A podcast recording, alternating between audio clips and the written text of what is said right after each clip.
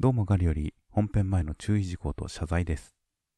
今週、録音環境の変更があったのですが、収録中に想像していたよりはるかに音質の悪い収録に失敗した状態の音声となってしまいました。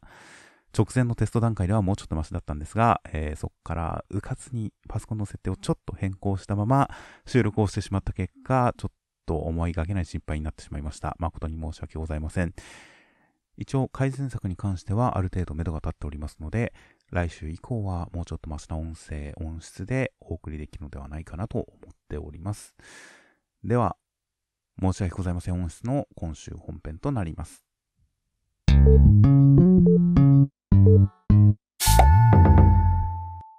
どうもからです。磯です。今週は2022年第20号の週刊週刊ジャンプを読んでいきます。はい。はい。そして、えー、まあ先週に比べてマイクの位置とか音量調整とかいろいろ変えてみたので、多少でも良くなったらいいなとは思うんですけどね。そうですね。僕もちょっと環境が変わったんで、あ僕の方も環境がちょっと変わったんで、まあ、うまく調整できてたらいいなって思いますね。そうですね。なんか、まあミスさんの方がパソコンを変えてヘッドセットは変えていないらしいんですが、何かズームで通話している感じだとかなり音の感じが変わって聞こえるんですよね、実は。うんうん。これが録音して編集して配信する段階でどうなってるかわかりませんが、うん。ちゃんと聞きやすい形で配信できてたらいいなと思います。という感じで、まあ試行錯誤しながらやっていきたいと思います。今週、関東から表紙が、連載4周年突破、死滅回遊編新展開関東から呪術回戦となっていました。ジャンプ表紙の方が、えー、黄色、そして銀、黒みたいな感じの大変鮮烈な印象の、板取くん、伏黒くん、おっこつさんの3人の一枚でした。いや、そうですね。板取くんと伏黒くんお久しぶりって感じですね。まあ、本編には登場してないですからね。そうなんですね。もうこの3人が完全に3人の主人公っていう感じになってきましたね。そうだね。いやー、まあだから、はい、ね、まあ、伏黒くんはちょっと前まで活躍したから、板取くんの活躍が待たれますね。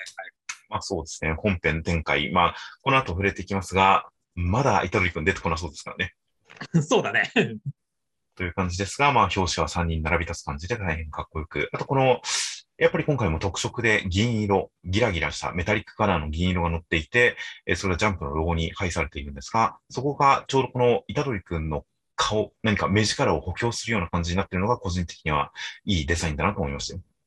そうですね。黒いのがこう飛び散ってる感じと合わせて大変迫力のある一枚となっていました。で、えー扉の方が一転しまして、えー見開きから扉へ、こちら、うろさんと石郡さんの、なんか、今風な格好でした。なんでこの二人はね、死んだのにって思ったらね、本編で生きてたんで、そういうことかって思いましたけど。そうですね。なんか本編で生きていて、おっこつさんと、まあ、ある程度友好的というかなんでしょう、和解とは言えないですが、それほど敵対しない状態で分かれているので、この先何か、まあ、現代を舞台にして再会もあるのかなみたいな、そういうことを想起させる扉になってましたね。そうですね。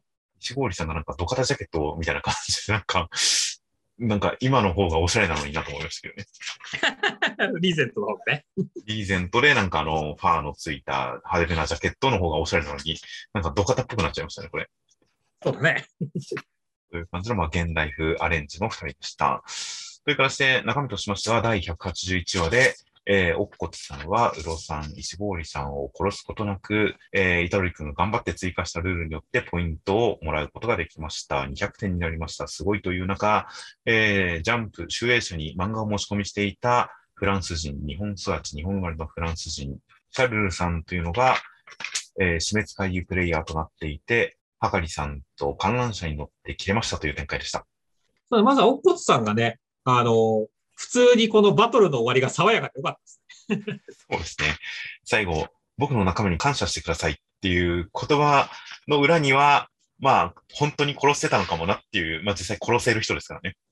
そうですね。殺せる人ですから、なんかその、殺してた可能性はありますよっていうのを匂わせつつ、笑顔は爽やかですからね。うん。いやーでも絶対俺は殺したと思ったんで。はいはいはい。いや、ここで殺したいのは本当、おっこつさん、気持ちいいな、主役の器だなって思いましたね。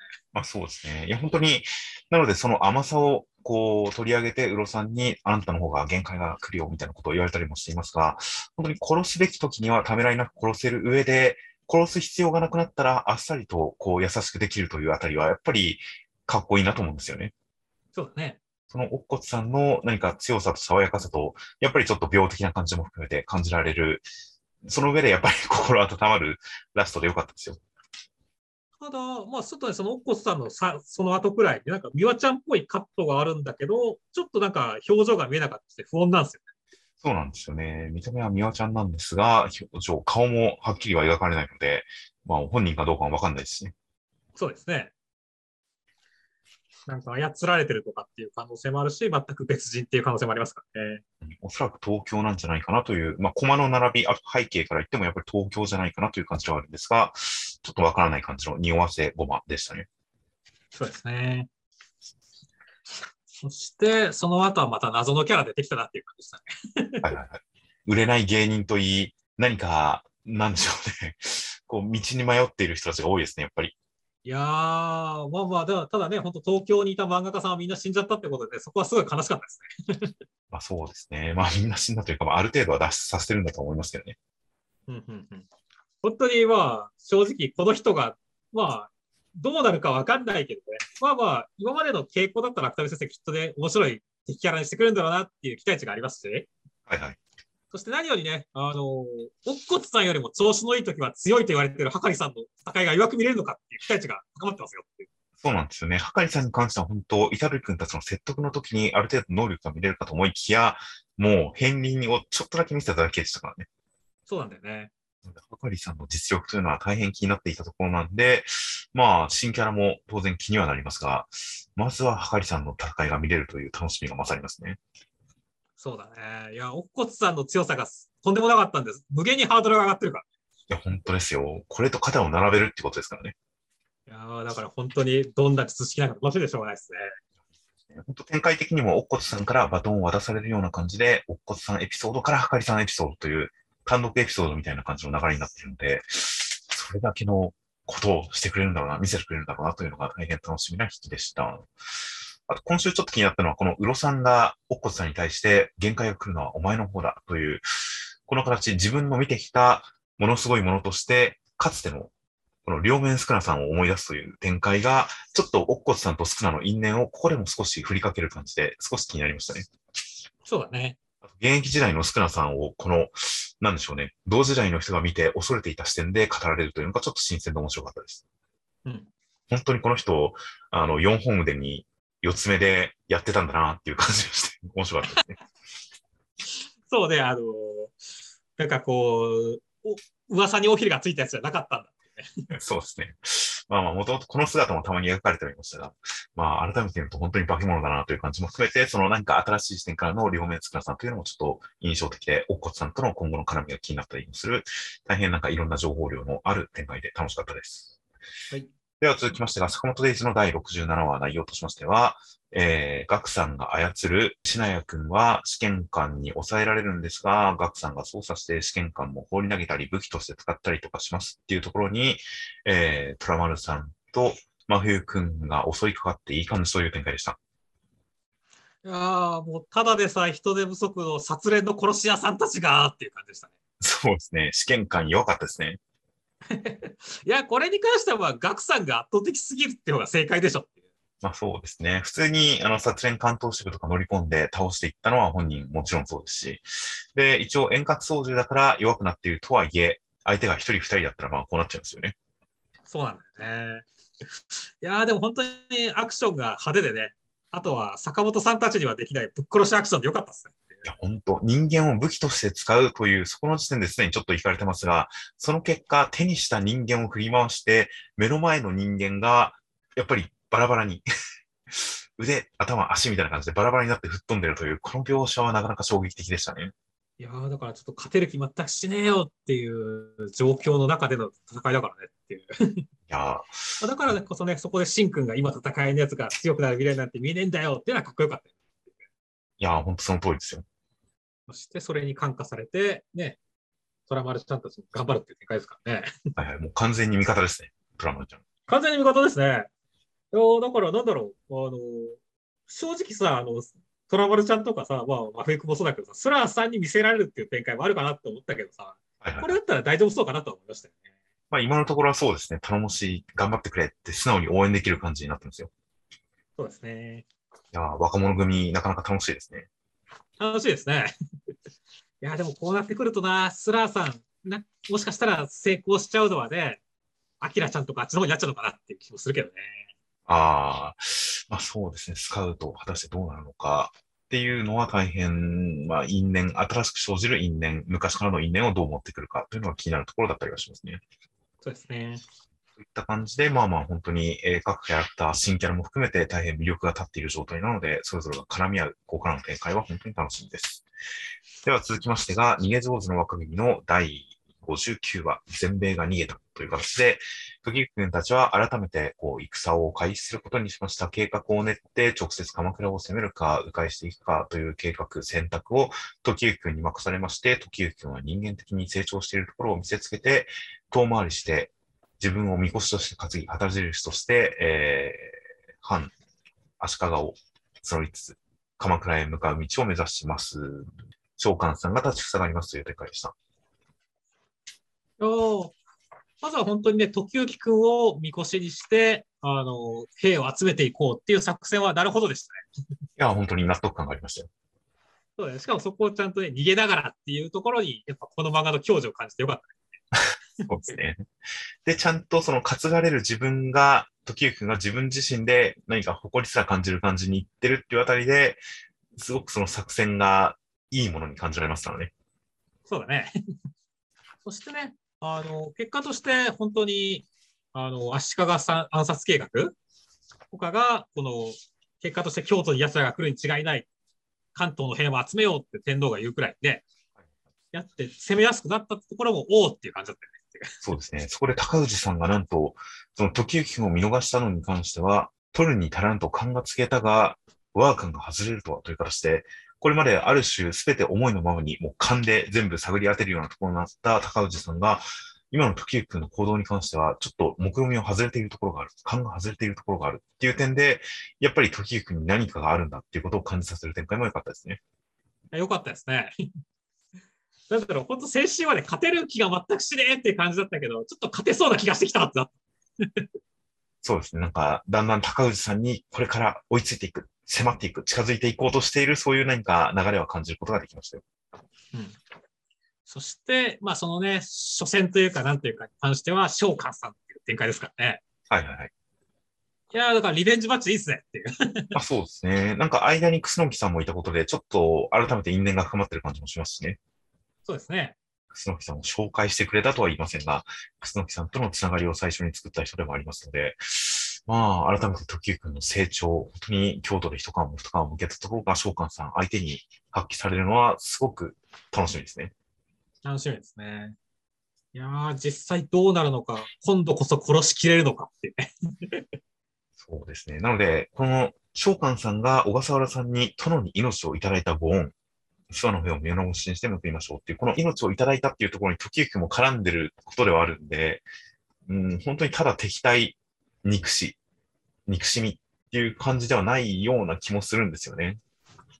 そうだね。召喚さんに関してはね、まあ死に、死に際に時行くに仏を見たように。何かしらこう、時行くに対するなんか、こうクソデカ感情があっておかしくないからね。そうなんですよね。なので、この命をもらったご恩で戦いますっていうことに関しては、その直前に時行くんに救われていたことを考えると何かありそうな気もするけどなっていうあたりもあったりはしますが、まあ、それも含めて、本当に結局これは少年漫画なので、やっぱり主人公が成長するのが一番楽しいところですからね。そうですね。なので、時行くんの本当にクソ成長展開を見てみたいですね。見てみたいですね。では続きましてが、青の箱の第49話、内容としましては、千夏先輩が何かマンスリーマンションに行ってしまって別々に暮らすことになった大輝くん、ちょっと落ち込んだりしつつ、朝練では会えると思っていくんですが、千夏先輩いなくて、下流先輩に連れられてなんか走りに行かされちゃうし、千夏先輩に会えないしっていう感じで、ちょっともやもやしてるんですが、えー家に帰ると千夏先輩が忘れ物を取りに来ていて、朝練いなかったでしょ千夏先輩の方が、みたいな感じでお互いお互い探していた、会おうとしていたことが分かって、あははっていう感じの展開でした。いや、もう、マンスリーマンションの鍵を渡して、また朝練でねって、これで付き合ってないなんて嘘でしょっていう展開でした。この鍵渡す展開っていうの、大輝くん無反応ですけど、鍵渡すってって思いましたよね。めっちゃ思うよね。周りから見たらどんな関係ってなるよね。まあそうですね。いや、だってね、本当に千奈先輩の部屋の鍵を千奈先輩からもらった展開ですからね。そうなんだよね。いや、だから、ふいや普通だって、つ付き合ってたって、まだそこまでしないかもしれないよって思うから。まあまあ同居したところからではあるんで、一応離れたっていう展開ではあるんですよね。そうですね。いやー、だから、なんかそこだけですごいドキドキしたよね。まあそうですね。なので、大輝くん的にもそこのところでは、また別居になったとはいえ、距離は縮まったんだし、昔とは違うんだし、千奈先輩とは学校で会うだけだってって思って、ちょっと上がってるところから、うまく会えなくて、お話できなくて、下がってからの最後に上がるという、ちゃんとやっぱり緩急が効いてましたね。聞いてましたね。いや、だからそこら辺は本当は大輝くんの焼きもきはちょっとわかるしっていうところでね、本当にこの、まあ、緊張と緩和、シャオリーが効いてましたねって感じでした。いや、そうですね。うまく会えない、何かタイミングが合わずすれ違ってしまうっていう感じのモヤモヤ感。で、ん本当に学校で会える、学校で話そう、会ったら話そうって思ってるのに、タイミングが合わなくて話せないっていうのは、本当に何か学校の恋愛関係というか、青春そのものですからね。そうだね。で、改めてそこに立ち戻った後に、家に帰ると、千奈先輩が玄関で、これ、これ、大輝くんは言及しないですけど、絶対千奈先輩は大輝くんに会おうとして、大輝くんに会うつもりで、なんか、こう、玄関でうだうだしてますよね、多分。してそうだよね。たまたま会ったような素振りですけど、絶対何か話したくてそこにいたんでしょ、みたいな。話そうと思ってそこでなんかしてたでしょ、今。靴紐結んでないけど、もう何回も結んでるでしょ、みたいな。そういうなんか、付き合う前の何か一番楽しい駆け引きをやってる感じがして、もうたまらなかったですよ。たまらなかったですよ、そこは。いやー、だから本当にもう、ひなちゃんとか、マジで、こう、食い込む要素ねえよって 今週、ひなちゃん見た覚えがないですよ。見た覚えないですね。てっきりなんか動画展開に対して、ひなちゃんのなんかアドバンテージ来るのかと思ったんだけどね。まあ、そうですね。まあまあ、確かにひなちゃん、千奈先輩との同居の事情を知る数少ない友達ですから、それが解消された、今解消されているということを聞いたら、何か反応はしてくれるとは思いますからね。そうですね。だからまあ、それはこれから絶対来ます。絶対来ると僕は信じています。そうですね。来なきゃおかしいですからね。信じていますが、今週はこの、え、なんか話したいことあって絶対そこにいたでしょみたいな、この感じの距離感がもう、もうダメですよ、千奈先輩、本当 我々の心をかき乱しますね。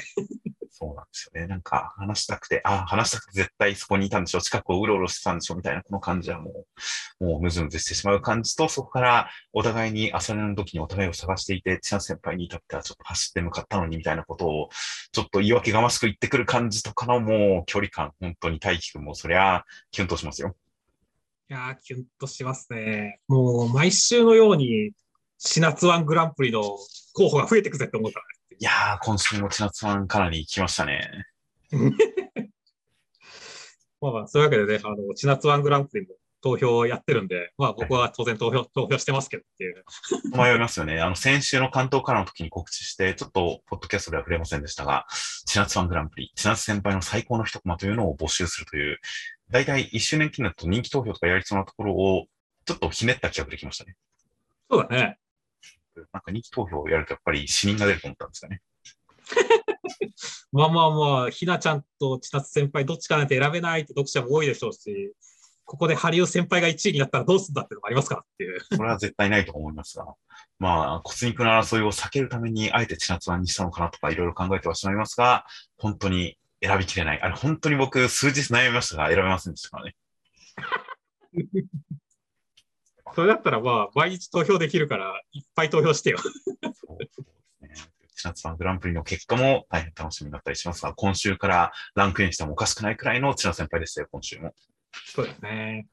という感じなので、この距離感で二人が朝、朝練で体育館で会ったら、イチャイチャしてしまうんじゃないかと大変、もう心配でなりません。はい。では続きましてが、高校生活区の第1話。高校生活区の第、えーまあ、第1話、始まりの景色。という形で、えー、めでたい高校に入学した山賀大地君は、えー同じクラスの海道真宙君に誘われて、バレー部に入りました。彼は野生児ですごい身体能力を持っていて、バレー、バレーのことは知りませんでしたが、全国を目指して頑張ることにしました。何か面白いことが始まりそうだぜっていう展開でした。謎のバレエ漫画始まってるじゃないですか。今週1ページ目でマジで読み切りだと思いましたよ。はいはいはいはいはい。で、ここが、ここがめでたい高校かっていうセリフを読んだ瞬間に、あ、はいはいはい、それねって思いましたよ。そうですね。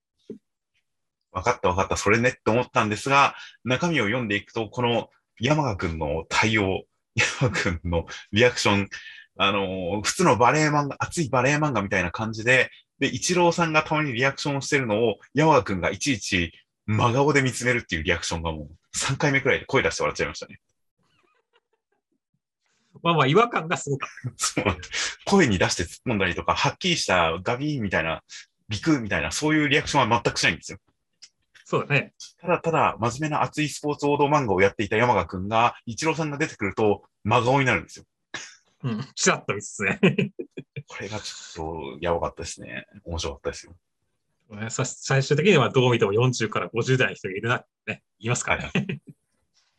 いやー、まあだから 本当に、だから本当謎展開だし、まあまあ、バレー部に対していい布石を打ってきたなって感じでしたね。そうですね。もう正直もう、この山賀くんが一郎さんを真顔で見つめるっていうだけで、僕はもうかなりこっから先も長いこと楽しめる気がしたんですよ。なかなか漫画のこうあれを崩しかねないなんか人物ではあるわけだけど、はいはいはい。まあでもまあ、一郎さんたちがね、よっぽどとんでもないんで、ゴメスとか見るからいっかって感じだよね。まあそうですね。いやまあ、なので、この王道少年漫画の主人公が、おっさんが同級生っていうことに対して、王道のリアクションが取れなくなってしまう。王道キャラでいられなくなってしまうというところが、やっぱり面白いので。うんそれまで普通になんか少年漫画の嘘っぽいキャラクターだったはずなのに、一郎さんに対してだけは変にシリアスに、リアルに反応してしまうという感じがたまらなく面白いんで、僕はもうこのパターン、王道漫画、リアルなおっさんへの対応、王道漫画、リアルなおっさんへの対応という、このギャップだけでいくらでも広げていける気がしますね。そうですね。いやーまあだから本当に新たなね、勝負玉ができたんで楽しみですね。そうですね。これはすごい劇薬を投入してきたなという感じがするんで、大変楽しみです。あとはまあ、一郎さんが須崎君とすごく仲良さそうでいいですね。そうですね。いつも二人でつるんでる感じがして、大変いいコンビ感だなというのも良かったです。では続きまして、えー、これが、マッシュルの1ページ目がもう、個人的にやばかったんですが、センターからです。最終決戦目前、修行白熱人気投票結果発表センターから、マッシュル。疑問形になってしまいましたが、うんえー人気投票の結果発表でしたよ。そうですね。いやーまあ、わかる人はわかるんですけど、ボーボーボーボーボーでしたね。わかる人はわかる。まあそうですね。ある世代の人にはもう、絶対にわかりますよね。そうですね。ボーボーボーの人気投票パロでしたね。そうですね。完全に、その、ボブボーボボーボーボーの方は、連載3回目ぐらい、2回目ぐらいですっけ？やったんですよね、人気投票。そうですね。で、あのー今回は左端のところに、この投票は実際に行われましたという注釈がついてますが、ボーボーのと、ボーボーの時、下いいですねボーボーボーの時は、この投票は実際に行われていませんみたいな感じの注釈でしたが。で、1位からは5位まで、全員ボーボーボーっていう人気投票で、今回と同じ構図で同じセリフを言ってましたからね。だから、なんだろうね、あの、神に関してとか、お前言わへんやんっていう。いやいやいや、言ってもおかしくないじゃないですか。神格者って神にちなんだ名前がつくぐらいなんですか？ら。うん。全然神に感謝してもおかしくないですよ。まあね。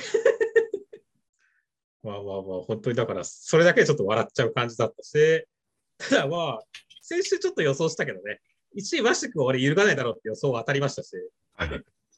よかったんですけど、ただ2位はマジで、誰だっけって最初思ったから。確かに2位はすごく意外でしたね。意外でしたね。まあまあ、あっち向いてこいとかありましたけどね。感じでしたけどあね。あ、ありましたね。いやーというわけで、なるほど、そんな、こんなところが人気なんだっていう意外性のある感じでよかったですね。あそうですね。まあ、ピン君が6位で滑り込んでるところがちょっとなんか良かったですね。よかったね。ただね、ただまあ、でもね、あの、残念ながらやっぱ、まあ、しでシュークリームは人気投票外だったみたいだねって。ああ、シュークリームは57位とかそのくらいでしたね。そうだね。まあまあ、しょうがないね。やっぱキャラクターとして認知されなかったっていうのは、でかかったですね。あ全然違った。58票で、えー、68位。68位でしたね。うん。でも25位に、あの、レモンちゃんの作ったマスコットキャラ、シューコちゃんが入ってましたからね。そうですね。シュークリーム票はだいぶ彼が集めたんじゃないかと思いますよ。はいはいはい。いやー、惜しかったですね。まあでも、こうなってくるとマスコットキャラはフクロウさんになっちゃうんですかね。ローさん22位。まあ、順当な順位ですね。あとはまあ、マッシュ君の筋肉が入ってるのはいいんだけど、ティムとケビンはだいぶ票取ったのに、マイクだけ票入ってるの悲しかったです。山田、マイク、ドム。まあうん、筋肉、筋肉の中でもだいぶ票が割れてるのは面白いですね。面白いですね。示唆的ですね、何か。固まってるわけじゃないんだ。この筋肉が合体したらもうかなりの票数いくんですけどね。え、筋肉だって合体したら、普通に8位、うーベスト10入るっすよ。ベスト10は入りますか？でも筋肉で分散しちゃいましたからね。そうですね。いやーまあでも筋肉も足せばやっぱマッシュ君が圧倒的なんだな、マッシュルは。感じでしたね。まあそうですね。実質マッシュ君票ですからね。うん。ということで、マッシュ君のなんか筋肉占いが始まる日も近いんじゃないですかね。はい、そうですね。あといった感じの、いや、本当にボーボーネタの人気投票結果発表というのは、何か盲点。もう言われてみればその手があったかという感じでもやつでしたが、最近の、最近見た人気投票の結果発表の中で一番好きでしたね。そうですね。まあもう二度とできないですけどね、このネタは。二番煎じになったら意味がないですからね。いや、いいのか。これを、各作品が必ずこれをやったらそれはそれで面白いかもしれないですね。みんなボーボーも好きすぎでしょあ。いまだにグランブルーファンタジーとかにだってコラボで出てくるしっていう。ああ、まあ、ある世代のジャンプ漫画っていうのはすごく息が長いですし、まあ、ボーボーに関しては、まあ、アシスタントの人たちが頑張ってますしね。そうですね。といった感じの、えー大変素晴らしい人気投票結果発表でした。では内容としましては、第104話で、マッシュ君は、えー修行の第一段階として、えーオチョア君の尻尾を12本取るというのをすごい重力化でやるっていうのに対して、えー自分の昔、その力を封印していた、ブレーキをかけていた原因というのをおじいちゃんの肩もみっていうのを思い出して、えーそれを乗り越えることによって、尻尾全部取りましたっていう展開でした。自分の力を抑えるの解放早すぎでしょ。大した理由じゃないって思いましたね。本当だよね。だからすごいシリアスにやってるけど、え、その程度なのっていう 感じだったそうで。すね。マッシュルは本当それでいいんですよ。まあ本当そうですね。あと、とにかくおじいちゃんの優しさは伝わってきましたからね。そうだね。めちゃめちゃやっぱおじいちゃんいい人だなって思ったからね。いやー、久々におじいちゃんが見れてほっこりしましたよ。いやー、本当だからこのエピソードやった後だったら人気投票もっと上がったでしょ。そうですね。だと思いますし、やっぱりそこのちゃんとおじいちゃんとの絆で強くなったんだっていうことがわかる。あくまで取ってつけた理由であっても、やっぱりちゃんとその裏にはキャラクター同士の信頼関係みたいな、絆みたいな、そういうものがあってちゃんと強くなりますからね。そうですね。ちゃんとそこは外してないんで大丈夫ですよ。いやー、しかし本当になんだろう。てっきり、なんだろう、この力の解放はいはい。みたいなやつを30日くらいかけてやるのかなと思ったのを、1日で克服して強くなっちゃったんで。まあ、一応限界は超えましたが、まだどの段階までいってるかわかんないですからね。そうですね。だから本当に残り29日でどこまでマッシュ君強くなるんだ。やべえっていう期待値がガンガン上がってます。そうですね。いや、本当に、先週も言いましたが、マッシュ君の新フォーム、すごい楽しみにしてるんで、今週そこを描かれなかったことは、むしろ、いやー、だよね、まだ見せないよね、楽しみだなっていう、そこをこう、あっさり開けなかったことに関しては、僕はすごくなんか、こう、気持ちが高くてよかったですよ。そうですね。早く新フォーム、パワーアップした、そのスーパーマッシュ君3、早く見たいなと思いましたよ。本当どうなんだろうね。どうなるでしょうね、見た目。やっぱもう金髪になるしかないんじゃないですかね。そうだね。うーん。まあまあまあ、ちょっと予想。ちょっとまあそこはもう本当に河本先生のセンスを期待してますね。そうですね。すごいかっこいいのが見れるんだろうなというのが楽しみです。ちなみに、オチワ君は、なぜワニというのがすごい気にはなりましたよ、ちゃんと。なんでなんですか？全くわかんないですよね。うん。まあまあ、とりあえずマスコットはこう狙ってることだけは分かりましたけどね。という形なので、えーいろんなキャラクターがもう登場する作品なので、本当に幅広いデザインとかをこれからもさらに広げていくんだなという感じがして、オチワ君の今後の活躍も楽しみになりましたよ。もう出てこねえかもしれねえけどな。えー、きっとここぞというところで助けてくれますよ。一番弟子なんですから、メリオドールさんも。まあ確かにね。まあ確かになんならこっからすごい変身するっていうパターンもありますからね。ね。本当に？特徴的な姿、形である分、なんか変身したらかっこいいかもしれませんから。そういうオチャ君、今後を楽しみにしたいですよ。はい。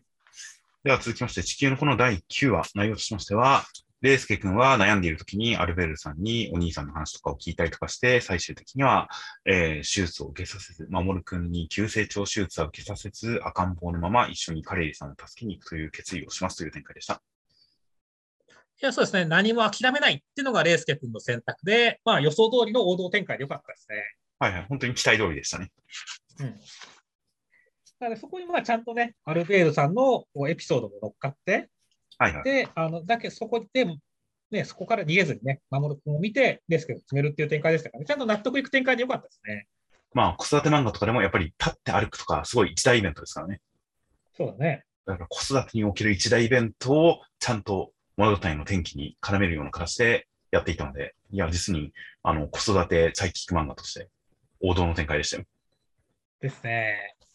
そして、まあ、だからね、あの、最高難度だけどっていう形になるわけですけどね。いやー、はまあだから、本当にどうやってやっていくのか、腹にこう 抱えてや頑張っていくのか、どうするのか分かんないですけど、楽しみですね。いや、まあ、お腹に抱えるかなんかですが、とにかく、守くんとの意思疎通、まあ、守くんをしつけるっていう形になってしまうような気がしますが、まあ、意思疎通を頑張るという感じで、やっぱり子育て漫画の延長線上でやってくれるんじゃないかなというのは、あの今回のこの立って歩くことが決断を促すみたいなことを見ても、やっぱり、これは子育て漫画なんだなというのを確信しましたからね。そうですね。ミッションに対する訓練も子育ての一環としてやってくるんじゃないかなと期待してますよ。うん。そうですね。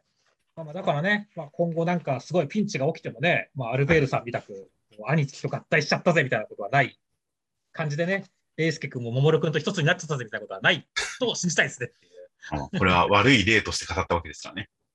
うん。失敗例として語ったわけですから。きっとこんなことにはならないと思いますよ。まあ、レイスケ君が休憩にした最大出力を抱えて飛んでいかないっていう保証はないですけどね。まあまあ、そうですけどね。びっくりしましたよ。これ、抱えて飛んでいけるんだと思いましたからね。そうね。ボールみたいにっていうのは、ちょっと面白かったです。まあまあまあ、シリアスですよ。これ、お兄さんにもちょっとだけ念動力があってみたいな伏線があったらまだわかるんですよね。そうですね。普通に抱えていきましたからね。まあ、なんかそういうものなんだなっていう感じで納得はしましたよ。そうですね。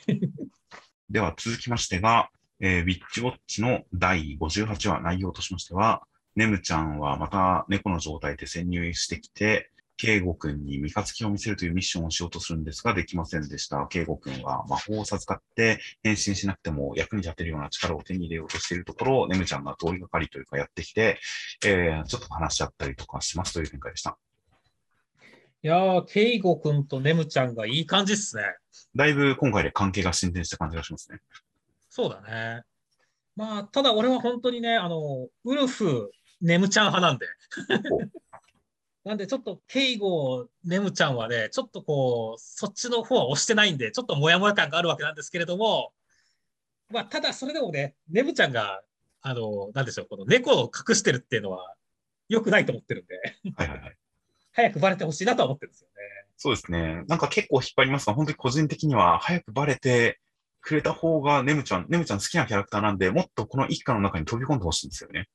そうだね。がっつり絡んでほしいし、面白い地帯をさらしてほしいんですが、そのためにはやっぱりこの秘密があるっていうのは、ちょっと足を引っ張るような気がするんですけどね。そうだね。だからこそ、ちょ、ちょっとしか来れないしね。そうなんですよね。だから、うん。猫バレ、猫バレしてもいいのになというのはずっと思ってるんで、そうなってくれたらいいなというふうな期待を今週持ってしまいましたが。あと、ケイゴ君に関しては僕は、やっぱりネムちゃん、ちょっと影響されやすすぎる感じとか、なんか、なんでしょうね。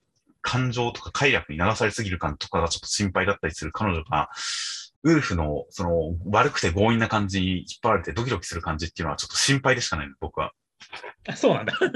なので、あの、慶吾君に対してちゃんと理性的な立場から、ちゃんとその快楽に流される形ではなく、慶吾君を認めて近づいているという現状のこの健全な感じの方が僕は応援したいですね。なるほどね。まあまあ、俺は意外と本当ウルフのいやワイルドさに流されてるネムちゃんって好きなんでね。まあまあ、それはそれで魅力はありますけど、ちょっと僕は本当にネムちゃんには幸せになってほしいので、あんまりこう悪い男に流されてるネムちゃんはもう心配でかわいそうになっちゃうんですよね。なるほどね。いやーまあまあ、なかなかそういった意味ではいいかいい三角関係になってるんで。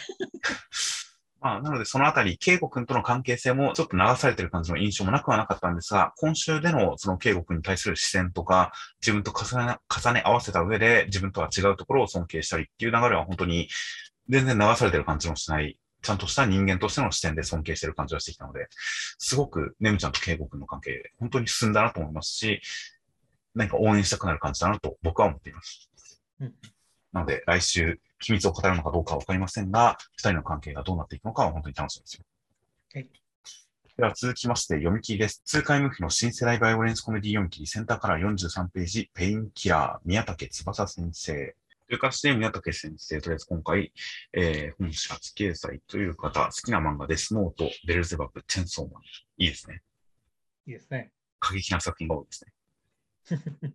という形で、内容としましては、えー殺し屋をやりながらお笑い芸人をやっているラフパンクスの二人組というのがいまして、えー何か追われている女の子を助けて、その追っているヤクザを皆殺しに、お笑いライブで皆殺しにしました。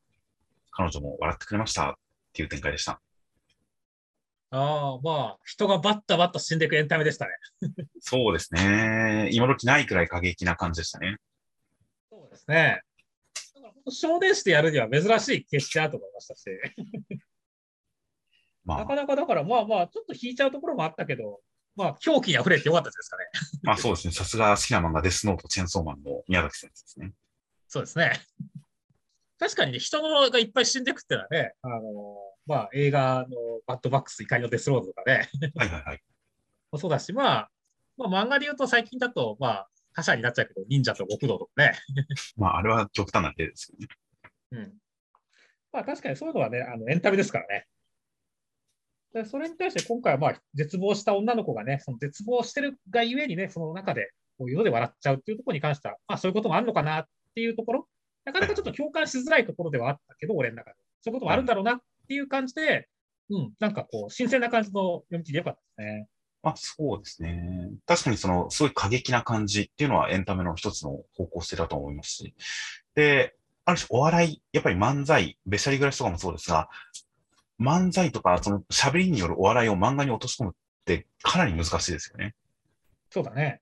っていうその問題点みたいなものを、でもお笑いというものはやっぱり魅力あふれる世界だし、魅力あふれる人たちだし、魅力あふれるジャンルだし、業界だしっていうことを考えると、そのお笑いっていう業界の魅力をこう描きつつ、それが漫画上で再現しにくいところを虐殺という漫画的な派手さでこう掛け合わせてミックスして、どこにもない感じを魅力にしようとしてる感じっていうのはなんか面白いなと思いましたよ。いやーまあ、というわけで結構好き嫌いが分かれそうな作品だなとは思いましたね。まあまあ、そこはあるかもしれませんが、僕は全然 OK でしたね。なんか、お笑いに関するボケ、振り、うん、ツッコミみたいなことに関しては、そんなに面白くは感じなかったんですが、まあ、この辺は本当に人それぞれのセンスが、えー問われるというか、なんでしょうね。うん、掛け合いで面白くするのは本当に難しいところではあるんで。ただ、それでもこのキャラクター二人の、このガシウラさん、西田さん、この二人の何か人間性のお茶目さ、愛嬌みたいなところとか、性格みたいなところはすごく好きになれたんで、何か、まあ、掛け合いはそれほど刺さらずとも、キャラクターは好きになれたんで、すごく、なんか、好感の持てる作品だなと思いました、僕は。いやーというわけで本当にインパクトだけはめちゃくちゃあったって感じ。そうですね、確かに。まあ、先週もなんか、あの、ロボコに関するコメントのやりとりとかで、あの、お笑いとホラーは似ているみたいな話とかもあったりしましたが、やっぱりその場違いなことをするっていうことに関しては、うん、この人殺し、ド派手アクションっていうのとお笑いっていうのもやっぱり通じる構造があったりしますからね。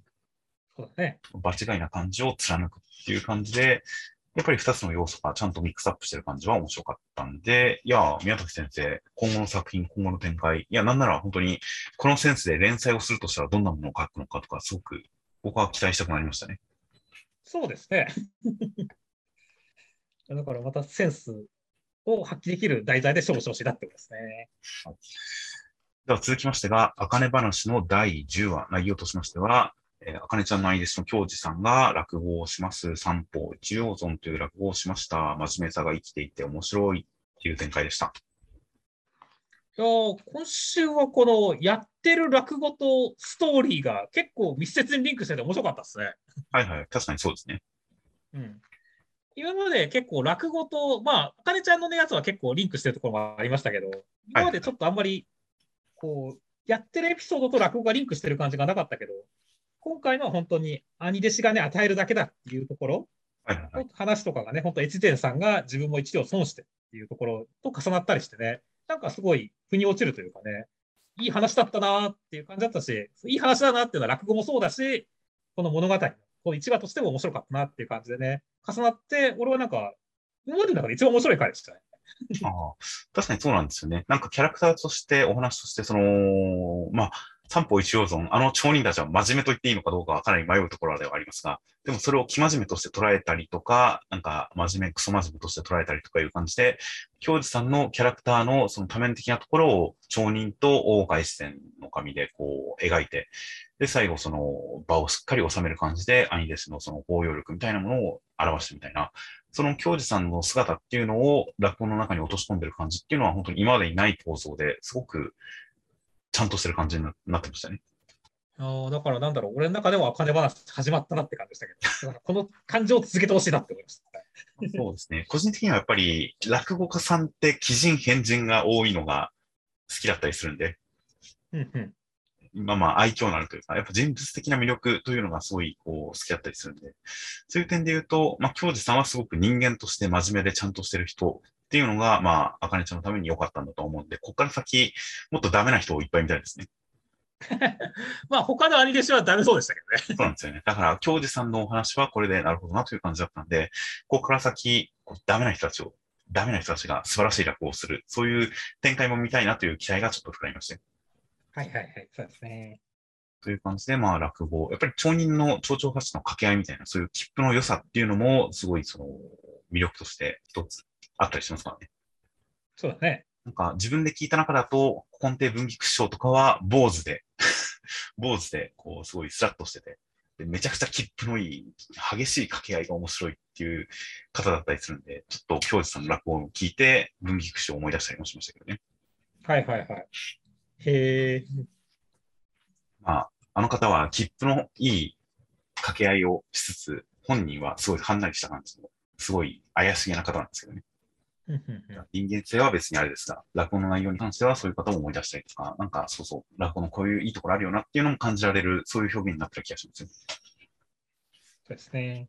では続きましてが、ブラックローバーの第330話、内容としましては、えールチフェロさんの心臓を持って、なんか横で見てた悪魔がどっか行っちゃいました。で、ヤミさん、ナガトさん死んじゃいそうなところに、えーシャーロットさんが思わず告白しちゃうんですが、好きだって言うんですが、えーやってきたミモザちゃんと、えーチャーミーパイセンのおかげで、ヤミさんたち見事に復活しました。やったぜっていう展開でした。いやールチフェロスさんのコアを持ってった悪魔は気になりつつも、まあ、それ以外は本当にいつものブラッククローバーでしたねって感じでしたね。ですね。いや、そのいつもの感じ、黒の防御がブワーってやってきて、ワイワイワイってやる感じっていうので、本当に、いや、勝ったっていう感じになりましたね。いやそうですね。やっぱバトルものの決戦は帰ってくるまでが決戦ですからね。その通りですね。いや、だから本当すごい安心した。これで本当にちゃんと勝ったぜって感じだったからね。いや、本当に大変いい感じでしたし、あと、やっぱりその最初にルチフェロさんの心臓を持ってかれたところとかも含めて、あと、このシャーロットさんの発言、告白をヤミさんが、あの、急に耳が遠くなって聞いてない感じです。うんこの辺も含めて終わらなそうな感じがして、ちょっと安心しましたよ。まあそうね、あの、本当これで終わりそうな雰囲気もちょっとあったからね、このシリーズで。そうですね。で、なんかヤミさんが改めて、アスタ君に刀をくれて、で、自分はこの新しい刀を使っていくっていう感じの、なんか今回の戦い限りではない、ちゃんとこれから使っていくぜ、新装備っていう感じも含めて、何かパワーアップした彼らの活躍が見たくなる感じの展開でしたね。あーでもな、シャーロットさんにはな、本当に最終的にはちゃんと付き合ってほしいなと思いますよ、俺、私はっていう。そうですね。だって、ヤミさんには聞こえてないですけど、他の人はみんな聞いちゃってますからね。そうそうそう。まあまあ、もともとだってさ、もともとバラの人たちではみんなバレてるしさ。ああ、まあ確かにそうなんですけど。でも黒の防御の、特にこのバネッサさんなんかは、告白するシャーロットさん見てなんか驚愕の表情してますからね。そうですね。何か、うん、大変衝撃だったんだなという感じになってるんで、これで何もないということはないと思いますからね。そうですね。まあ、女の戦いは楽しみですけどね。うん、ちょっと気になる表情だったりもしますが、その辺何か動きはありそうなんで、まあ、当然パワーアップした彼らの活躍も楽しみですし、人間関係のこれからの進展とか、まあ、改めて、ここからアスタ君たちがどうこう立身出世していくのかとかも大変気になります。そうですね。では続きましてが、僕とロボコの第85話内容としましては、アイドルのミュウミュウは、えー、すごいトップアイドルなんですが、普段はすごくダサい、ズボラな格好をしていて、美人だとわからない格好をしていて、それで街に出たらみんなから冷たい扱いをされてショックを受けるんですが、ボンド君はすごく優しくくれましたという展開でした。あまあ、推しのアイドルにね、知らないところで好感度が上がっていたみたいな、オタクの夢ですから、それをボンド君が体験できてよかったと思いましたね。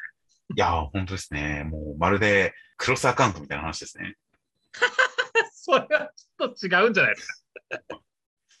はネットで文通って話ですからね、あれは。まあね。あなんだろうね、あの、やっぱりまあ、なんでしょうね、オタクたちの中にはね、あの、推しに誇れる自分であろうみたいなことを言って、普段から頑張ってる人もいますからね。なるほど。そういう人たちにはち勇気と力を与える漫画だったと思いますよって感じでしたね。なるほど。まあそうですね。まあまあ確かに、ちゃんとボンド君に憧れる形になってましたよ。そうですね。そして、まあ本当にね、あの、ビュービュー、なんか、どんどん可愛くなってる。そうですね。普通に今回、あの、扉のところで、なんでしょう、普段着で、私服で戻ってくるミュウミュウとかすごい可愛かったですね。可愛かったよね。なんかこの T シャツ、ダフッとした T シャツの上にパーカーを羽織ってみたいな感じのそのボディラインとかがすでに可愛かったですよね。いやー、だから宮崎先生は、まあ本当ね、可愛いを研究してる感じもありますから。はい。本当になんか、女の子、描くのうまいよねっていう。いや、本当に可愛いですね。うん。もう改めて思いましたですね。私服の膝 T シャツも気になりますね。これ、ロボコからもらったのかなと思うよね。そうですね。でも、これ、膝 T シャツと、あと、この、ボンド君に拾ってもらっている、おそらくスマホケースだと思うんですが、うん、小銭、財布とかじゃなくてスマホケースだと思うんですが、スマホケースにもロボコのシール貼ってあるんですよね。そうだね。ミュウミュウめっちゃロボコが好きですね。好きだね、これ。まあまあまあ、いいんじゃないですか。そこら辺のなんかこうね、尊さもありつつあるじゃないですか。まあそうですね。今週もこの前半部分に関しては、ボンド君とロボコちゃんの、ロボコのこの掛け合いっていうのをミュウミュウがすごい楽しげに見てるっていうシーンでしたからね。そうだね。だから、ロボコも含めての、まずは人間関係からっていうことで、まあその辺の二人の関係性も好きであるミュウミュウが、ボンド君に好意を寄せた結果どうするかっていうあたりの何か複雑な関係性になっていくでしょうから、それはすごい楽しみですよ。楽しみですね。そして、あとやっぱ2年目さんは最低だなと思いましたね。そうですね。いやーでもなんか、2年目さんは、意地汚いし、欲深いし、なんか息汚いけど、こんなに悪い人だとは思わなかったですよ。そうね。なんかぶつかって転んでしまった女性に、俺が悪者に見えんだろ、早く立てよって言って切れるという。ここまでとは思ってなかったですね。いやそうですね。まあまあ、こんな大人になりたくないという反面教師ですよ、これ。そうですね。ちょっと2年目さんはやっぱりさらに下のランクに落ちてほしいですね、早く。そうですね。感じ2年目さんは普通に出歩いてますが、まあ今回でさらにこう評価を上手に下げたので、ちゃんと下げてくれたので、この先の扱いや境遇に関してもそれに見合ったものになっていったらいいなという期待は確かにあります。はい。では続きましてが、えー、重大発表、一応最初に重大発表の話をおっしゃいますかね。そうですね。えー、あやかしトライアングルが今週のセンターカラー会を最後に来週からジャンププラスでの連載に移籍するそうですね。いやー、ちょっと重大発表何かなってワクワクしたけど、それかよーっていう感じはちょっとありましたね。そうですね。移籍、まあ、うん、アニメ化のタイミングとかも考えて、アニメが糸段落するまでは本誌でやってくれないかなとか思ったりもしましたけどね。そうだね。だからすごい、なんだろう、複雑な気持ちですよ。まあ、でも続いてくれるんなら読み続けようと思いますよ。いやそうだね。まあ本当にね毎から、毎はカラーページやりますとか宣言もあったりとかね、はい、してますから。で、さらにね、あの、まあ、先に目次コメント言っちゃうとね、あの、鈴のダークですが、もう抑えられきれない。来週からジャンププラスでよろしくみたいな感じで、あの、さらにパワーアップしていくことを示唆してくれてますんでね。まあ、そうなんですよね。ただ、僕は iPhone を持っていて、iPhone のそのジャンププラスで読むんですが、大体アプリで。うん。Apple の審査の都合上、iPhone のアプリのジャンププラスってかなり規制が入るんですよね。ほうほなので、えー例えば今やってる2.5次元のゆ 枠とか言って、例えば今今やってる2.5次元のリリサーとかは、あの、ブラウザ版、ウェブ版に比べて、えー iOS 版ってかなり規制が入っていたりとか、あと場合によっては、以前掲載、以前連載されていた山本良平先生による早乙女姉妹を漫画のためならという作品なんかは、途中で完全にアプリ版からは掲載がなくなったんですよね。そうなんだ。そうなんですよ。ブラウザでしか読めなかったんですよ。へえ。あと多分週末の、週末のハーレムもそうですね。途中からアプリで読めなかったです。ということもあるので、あんまりダークネスだと、僕はできればアプリで読みたいな利便性の都合上って思ったりはするんですが、まあ、どうしてもというんであれば、頑張ってブラウザで読みますよ。そうですね。いやー、なんか本当にね、まあ、他のね、まあ、本誌漫画と比較しながらね、あのーやっぱすーちゃんはやべえぜみたいなことを毎週言いたかったはいはいはい。本当寂しいんですよね、いなくなっちゃうのは。まあ、そうですね。まあ、ラブコメ、日常系コメディ、ギャグものは多少多くはなってきましたが、でもラブコメ、純粋にラブコメっていう枠で言うと、今のところは青の箱ぐらいですよね。そうだね。ウィッチウォッチもギャグ寄りだし、ウィッチウォッチ、アイカストライアングル、青の箱ぐらいで、なんかジャンル的に別にそんなに被ってる感じでもなかったんですけどね。うん。いやー、まあ、ジャンププラスでより面白くなることを大変楽しみにしてますよ。そうですね。という形で、えー、とりあえずセンターカラー、本誌最後となるセンターカラーは、えー、スーちゃんの脇でした。そうですね。まあ、可愛いですね。そうですね、桜色。桜色に染まった中で、えー、桜景色の中で、スーちゃんの脇に汗をかいているという一枚でした。もう、あやかしライングルを象徴するような脇でしたね。まあ、本当衣装は狙ってますからね。で。えー中身としましては、第88話で、えー、スーちゃんは過去に戻って、まつりくんが女の子になっちゃうのを阻止することができたんですが、でも、まつりくんが女の子になったからこそ、今こうして仲良くなっている。そして女の子のまつりちゃんも、それはそれで好きだという欲望に目覚めたことによって、まつりくんの女体化を阻止するのをやめて、現代でまつりくんと改めて、こう、一緒にやっていこうと決意しますという展開でした。いやー、折り紙で阻止しようとしたときに、当てないのはともかくとして、自分に当てるってどういうことやねんって、ちょっと笑っちゃいましたね。まあ、これはなんか意味があるんだろうなとは思いましたが、うん。確かに言われてみるとよくわかんないですね。いや、よくわかんなかったですね。だから、単純にすーちゃんをゲホってさせたいだけの性癖かって思いましたけ 読めば読むほど、ここまでする必要はないんじゃって思いますね。ど。そうですね。別に、なんだろう。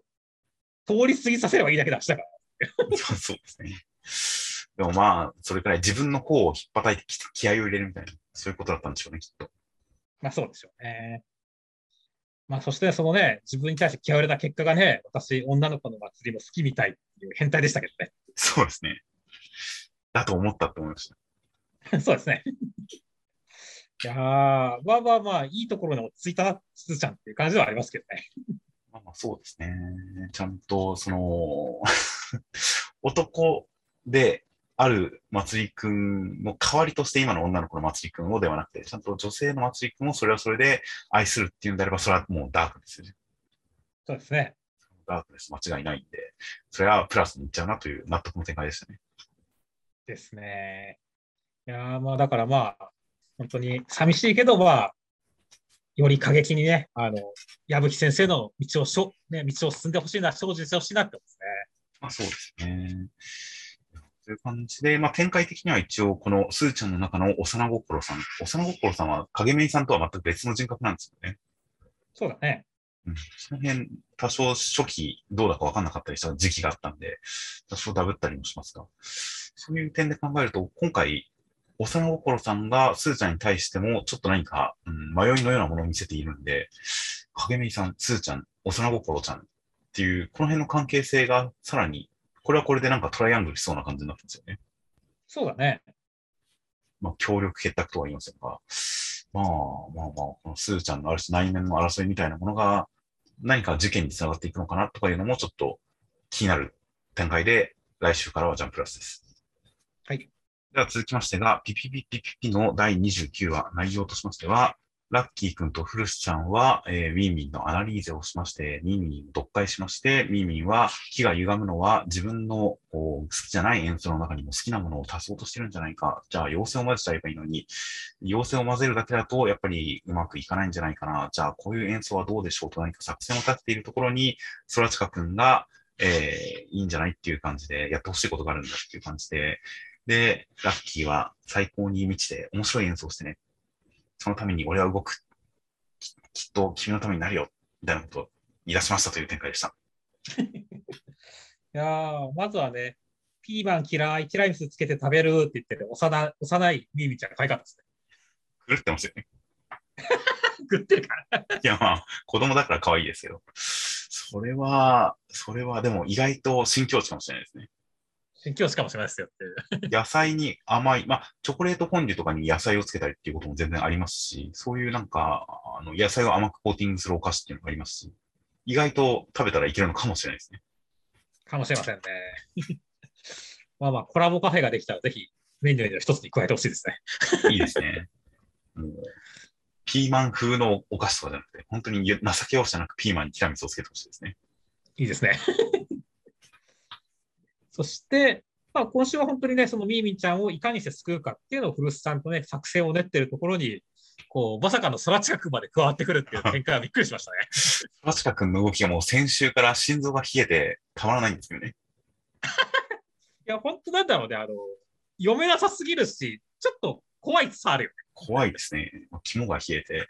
で、でも一応まあ味方はしてくれるらしい上で、何かクラシック界、クラシック音楽界みたいな、その業界全体のことを絶対視しないような発言をして、ちょっとこの場を乱すという感じとかも含めて、もう、ちょっと学音さん、お父さんより見てるところは広いんじゃないかっていう気すらしてきますからね。そうだね。ものすごい強キャラ感出してくるから。いやー、音神兄弟はそれぞれすごく魅力的ですが、スラチカさんとミーミンとラッキー君が今ここにいるという、この化学反応みたいなものがもうちょっとたまらないんですよ。たまらないっすね。いやー、本当からな、喋ってるだけで格があるし、まだ空近さん演奏してないんですよ。そうですね。ねえ、本当単純にこう、なんだろう、舞台に移動し、移動しただけだけどさ、ホールに。はいはいはい。一瞬なんか本当空近さんの領域点検かみたいな感じになるし、ね、確かにその、この背景は力が強かったですね。強かったね。僕はもう、この第一話の頃から、もっと前のあの、ダダダンの頃から言ってますが、マップロ3号先生のこの何か直線的に区切ったコマの切り取り方とか、背景の構図、レイアウトとかが、すごく印象的でかっこよくて好きだというのをずっと言っていて、何かその集大成的なというか、その力が本当に遺憾なく120%発揮されている感じの背景描写、コマの構図だったような気がしますね。そうだね。やっぱめちゃくちゃ構図がかっこいいですよね、PPPP が。うんかっこいいね。そしてまあ、ホールに移動したからこそね、その、ここが音楽家たちの昔の音楽家たちの世界だっていうところに対しても、めちゃめちゃこうなんか説得力というかね、はいはいはい。あの圧が、圧がわかるっていう感じでありますからね。権威を感じますからね、この防音壁に。いやー、だから本当になんだろう、話のその言葉選びもうまいし、その言葉を言わ、言ってる空間の作り方もうまいしっていう感じでね。はい いやー、だから、本当に楽しくてしょうがないですね、PPP が。そうですね。いや、本当に元々の絵作りの強烈なうまさみたいなものが、ここに来て本当にこのキャラクター性のキャッチーさみたいなものと結びついて、めちゃくちゃ大変感情の高ぶる展開を見せてるんで、いやー、ミーミーに対する演演奏、ラッキー君の演奏というのは、本当にこの作品の一つの、まず一つ目のてっぺんに、山頂にいただきになるんじゃないかという感じで、すごく楽しみです。楽しみですね。関東カラーとかやってほしいですね、PPP。やってほしいね。という感じで大変楽しみです。では続きましてが、ゆずざくらさんちの大作品の第126話内容としましては、太陽君を押しのけて京一郎さんは去ろうとします。何か毒以外にも、夜桜家全体、歴代当主、過去の当主すらも狙っている何かが存在しているらしく、京一郎さんは、えー弱った自分は切り捨てるという判断らしいですが、太陽君は見捨てません、抱きつきますという展開でした。ああ、京一郎さんの言う何かっていうのは、まあ、つぼみさんの思惑以外にも、それ以上のものか、別のやつがあるっていうことなんですよね、きっと。すべて、つぼみさんはでもまだ対象の夜桜の中に入ってるのかどうか僕は確定しかねてますけどね。うんうんうんこれが何を示してるんだろうっていうのは分かんない感じになってきましたね。そうですね。少なくとも、つぼみさんだったとしても、これまでに示されてこなかったつぼみさんの中の何か意思みたいなものがあるんでしょうし、やっぱりそれ以外にも、これまで登場していない何らかの介在がありそうな感じだったりするんで、ちょっと黒幕が、黒幕に思いを巡らす展開になってきましたね。そうですね。そして、まあ、なんとバンカー両乱でね、黒い桜は消せるみたいな雰囲気になってますけどね。はいはいはい。ただ、本当に京一郎さんがこう太陽君でもいけるくらいに弱まってるっていうのは、本当に見ててちょっと悲しかったですねっていう。まあ、そうですね。そんな中でも一人で去ろうとしているという感じの、なかなか、でも、家族の足手まといになるくらいだったら、自分がまあ、特攻をかけるというか、まあ、去ろうとしているという感じの、まあ、京一郎さんの自己犠牲みたいな精神が感じられる展開ではありましたね。そうだね。いやー、かっこよかったと思いますし、まあだからこそ太陽君を救ってほしいって思ったし、もう抱きついた時はドキドキドキって感じでしたね。そうですね。もう、選手の手が届いたっていうところも結構かっこよかったですが、そこからもう完全に武器を手放しての、うん完全な抱擁ですからね。紅葉ですからね。京一郎お兄さんはどんな顔をして太陽君これから見ればいいんだって感じになりますよ。いやそうなんですよね。本当にこの二人のこれまでの緊張感のある関係性、もう明らかに仲がいいし、京一郎さんも太陽君のこと気に入ってるし、太陽君も京一郎さんのことを尊敬しているっていうのが、もうすべての面から見て取れる関係性でも、やっぱりある種の緊張感みたいなものが間にあったところ、これまでに見たことのないこの真正面からのハグっていうところに至りましたからね。そうだね。という形で、本当にこれまでに見え隠れしていた二人の心情みたいなものが、表立って現れた時にどうなるのか、この二人の関係性っていうのがどう示されるのかはもう本当に楽しみですよ。楽しみですね。やっぱりこの武器のぶつけ合いみたいな戦いからの武器を手放して素手でのフリーハンドでのハグっていう、このやっぱり緩急、ギャップ感みたいなものがすごく印象に響いて、好印象だったので、いやー、大変大変、本当に大変楽しみです。では続きましては読み切りです。ジャンプショートフロンティア、えー、冷えの新人作家描く恐怖読み切り15ページ、ベア、芝、えー、春川淳先生、恐怖読み切り、確かに。内容としましては、えー夜の闇に分け入っていた男性は人狼をなる少年と出会いました。その少年はなんかこう人狼っぽくない感じでしたが、どうやら人間と人狼のハーフで柴犬にしかなれないそうです。それを聞いて、えーで、なんか人狼からいじめられてるって聞いて、その男の人は自分は人狼専門のハンターだから、自分と一緒に人狼を狩るのを手伝ってくれ、や一緒にやろうぜって言って入っていますっていう展開でした。いやー、しばちゃんの可愛さが恐怖の漫画でしたね。どういうことですか？いや、わからん。まあ、とりあえず恐怖漫画っていうカテゴリーだったから、まあ、それはもうしばちゃんの可愛さでしょって思いましたけど。ああ、個人的には最後の、その後、車内でジャーキーを見つけた。素材は効かなかった。っていうのが恐怖でしたね。はいはい。いやー、俺的にはもうだから、なんだろう。まあ、ずっとほのぼの漫画として読んでたんで。本当に最後、だから、えー、これじゃあ、しばちゃん幸せじゃないじゃん。同族を殺さなきゃいけないじゃん。かわいそうっていう感じで、ちょっと悲しい話になっちゃいましたけどね。まあそうですね。正直、途中の展開も、しばちゃんが可愛いけれど、この男の人はずっと暗い表情というか、何か思い詰めたような表情というか、影のある表情をし続けてるんで、最終的になんなら、しばちゃん殺す展開すらもあるんじゃないかと思いながら読んでたんで。うんうん。まあ、なんか予想の範囲内ではありましたが、でもやっぱり同族殺しを手伝わされる。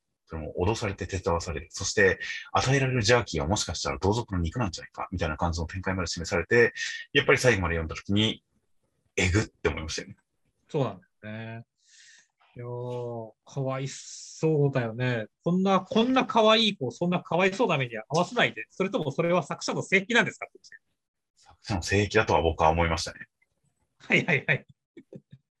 なるほどね。最近、ジャンプはなんかいろんな性癖を開拓しようとしてるんですかね。まあそうですね。まあなんかこの絵柄の短美な感じとか、お兄さんの短美な感じとか、この点の雰囲気も含めて、やっぱりそういうなんか暗い感じはやっぱ好きなんだろうな、みたいな感じが全体から漂ってたんで、やっぱり一貫した好みを感じはしたんですが、まあ単純にこのしばちゃんが可愛いだけの展開、可愛いだけの読み切り、それはそれで、まあ大変完成度が高いので、記憶に残ったとは思いますが、最後がえぐいオチだから、より一層記憶に残る可能性もなくはないですからね。そうですね。うんどっちがいいっていうのはなかなか判断つきかねるところではありますが、まあ、一癖ついたのは、個人的には、ありなんじゃないかなと思いました。うん。感じなので、まあでも、ただひたすらにほのぼのする漫画っていうのも、それはそれでやっぱり、なんか良さそうではありますからね。そうですね。まあ、俺は本当に、まあ、人狼形態のしばちゃん、柴犬形態のしばちゃん、こっちも好きなんで。はいはい。子供の漫画が見たいけれども、まあ、作者の性癖と違うなら、まあ、しょうがないかなと。とはいえ、本気でほのぼのを目指した日常系漫画っていうのも一度、春川先生書いたのを見てみたい気はしますね。そうですね。そういう感じの、まあまあ、この可愛さを軸に、あえてそこから違う方向に振っても印象的でしょうし、その方向性で突き詰めていってもすごくレベルの高いものができるでしょうし、いやー、なんかこのすごいいいものを持ってるなっていうのが伝わってくる15ページでした。はい。では続きましてが、アンデッド・アンラックの第107話内容としましては、えー、ユーマをたくさんユニオンを集めまして、これでしばらくラグナラグナロクを引き伸ばせると思ってたんですが、ルインさんがゴーストをそそのかして、えー、ニコさんを裏切らせたことによって、ユーマがいっぱい死んじゃって、ラグナロクが始まるぜ、どうするっていう中、リップさんがアンディに襲いかかって、アークに乗るぜって言ってますという展開でした。いやー、ちょっと今週はやばい展開でしたね。いやー、裏切りに次ぐ裏切りで怒涛の展開でしたね。いや、本当だよ。ね、あのーニコさんに対する、こう、掘り下げがあるかって思ったら、裏切りとかそっちっていう驚きもあったし、はいはい。ね、最終的に、リップさんの方もね、あの、アークに乗るのは俺だって言って、アンディと対決展開ですからね。はいはいはい。期待した方向とは全く別の方向に2つとも行っちゃったんで、衝撃でしたね。そうですね。まあ、ニコさんも何か、そそのかされるのかなとは思いました。こんなにストレートに、そしてすぐに致命的な裏切りをしてくるとは思わなかったですね。そうなんだよね。ほら、結構さ、スプリング編を経てさ、はいはい。ユニオン自体の結束もすごい高まって、はいはい。で、アンダー側との、こう、なんだろう、わだかまりも結構解消した感あったじゃないですか。まあ、一部の人たちはそうでしたね。そうそう。だからね、桜で、特にね、リップさんとかも一緒に、ラトラさんとか一緒にお酒いっぱい飲んだ仲だしっていう。まあ、確かに。だからそういうちょっと前振りがあったからこそ、仲良くなれそうだったからこそ、なれない時にちょっと悲しいですね。そうなんだよ。だからすごい今週は悲しくて納得しづらい展開だったんでね。いやまあ、でも気持ちがわからないわけではないんで、本当来週くらいにね、二人が裏切った理由の解説欲しいなって思ってですね。まあそうですね。まあ、リップさんに関しては結局、スプリング戦の後、一人姿を消してた感じではありましたし。うんで、まあ、ニコさんに関しては、まあまあ、ここから語られるんだと思いますけどね、それこそ過去が。娘さんとかもユニオンにいますし、その辺との、こう、関係性とか大変ドラマチックに展開していくとは思うんですが、いやー、ラグナロクが来ちゃいますよ。やばいっすよ。まあまあまあ。まだ風子ちゃんすら取り戻してないんですよ。そうですね。いやという形なので、まあ、やっぱりドラマ続き、ドラマ作りにはいろいろと必要な制限、いろんな制限があればあるほど盛り上がるという中で、やっぱり一番代表的な制限はタイムリミットだったりしますので、ここですごくタイムリミット感が出てきたのはもうドキドキで、こんなことしてる場合じゃねえっていう感じがすごくするんで、来週本当に何が起きるのか、今度は誰が何をするのか、アンダーも含めて誰がどう動くのか、大変気になります。では続きましてが、ドロンドロロンの第19話内容としましては、えー、平介さん大丈夫でした。そしてみんな帰ってきて、大変みんななんか褒められたし、記事になって人気が出て、やったぜっていう中、えー、官兵衛さんは実は生きていて、侍の中に裏切り者というか潜入者がいるみたいですという展開でした。ああ、平介さんやっぱりピンピンしてましたし、すごいっすね。なんか、上半身も靴も跡形もなく吹き飛んでるのに、ズボンだけは守ってるってすごいガードだと思いましたね。そうですね。ズボンも桃くらいまでは焦げてますよね。そうですね。いやーだから刀でちゃんと防いだんですよ。ズボンだけは阻止しなければって。まあまあ、だからあれです。丹田ですよ。丹田があるからそこに力がこもってたんですよ。なるほどね。いやーまあまあ、さすがやっぱ上司は違うなと思いました。もちろんですよ。これがもう中止、勝ちだったらもう普通に前内になってましたよ。ですからね。いやーというわけで、そういうところの格を上げてきたなって感じでしたね。いや間違いないですね。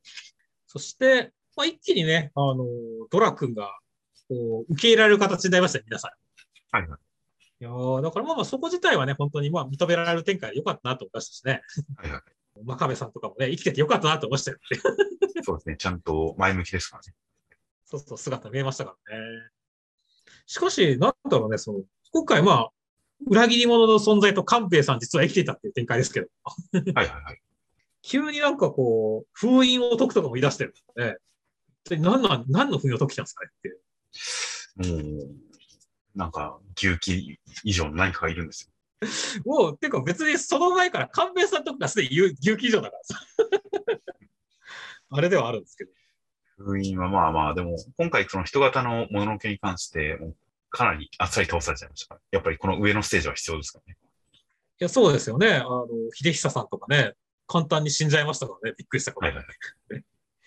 いや、だから、本当にだから、ね、ちょっとこのままだと、やっぱり、緊張感がまだ足りないんで、あの、封印を解くにしても、その、官兵衛さんより上の存在でも、ガンガン出してほしいなって思いますね。まあそうですね。まあ上の存在の、上の存在を示すっていうのも楽しみですし、あとは潜入者に関しても楽しみですし、それらに関わる感じで、こうドラクに対して愛を込めて手作りドラ焼きを作ってくれた謎の存在っていうのも気になりますからね。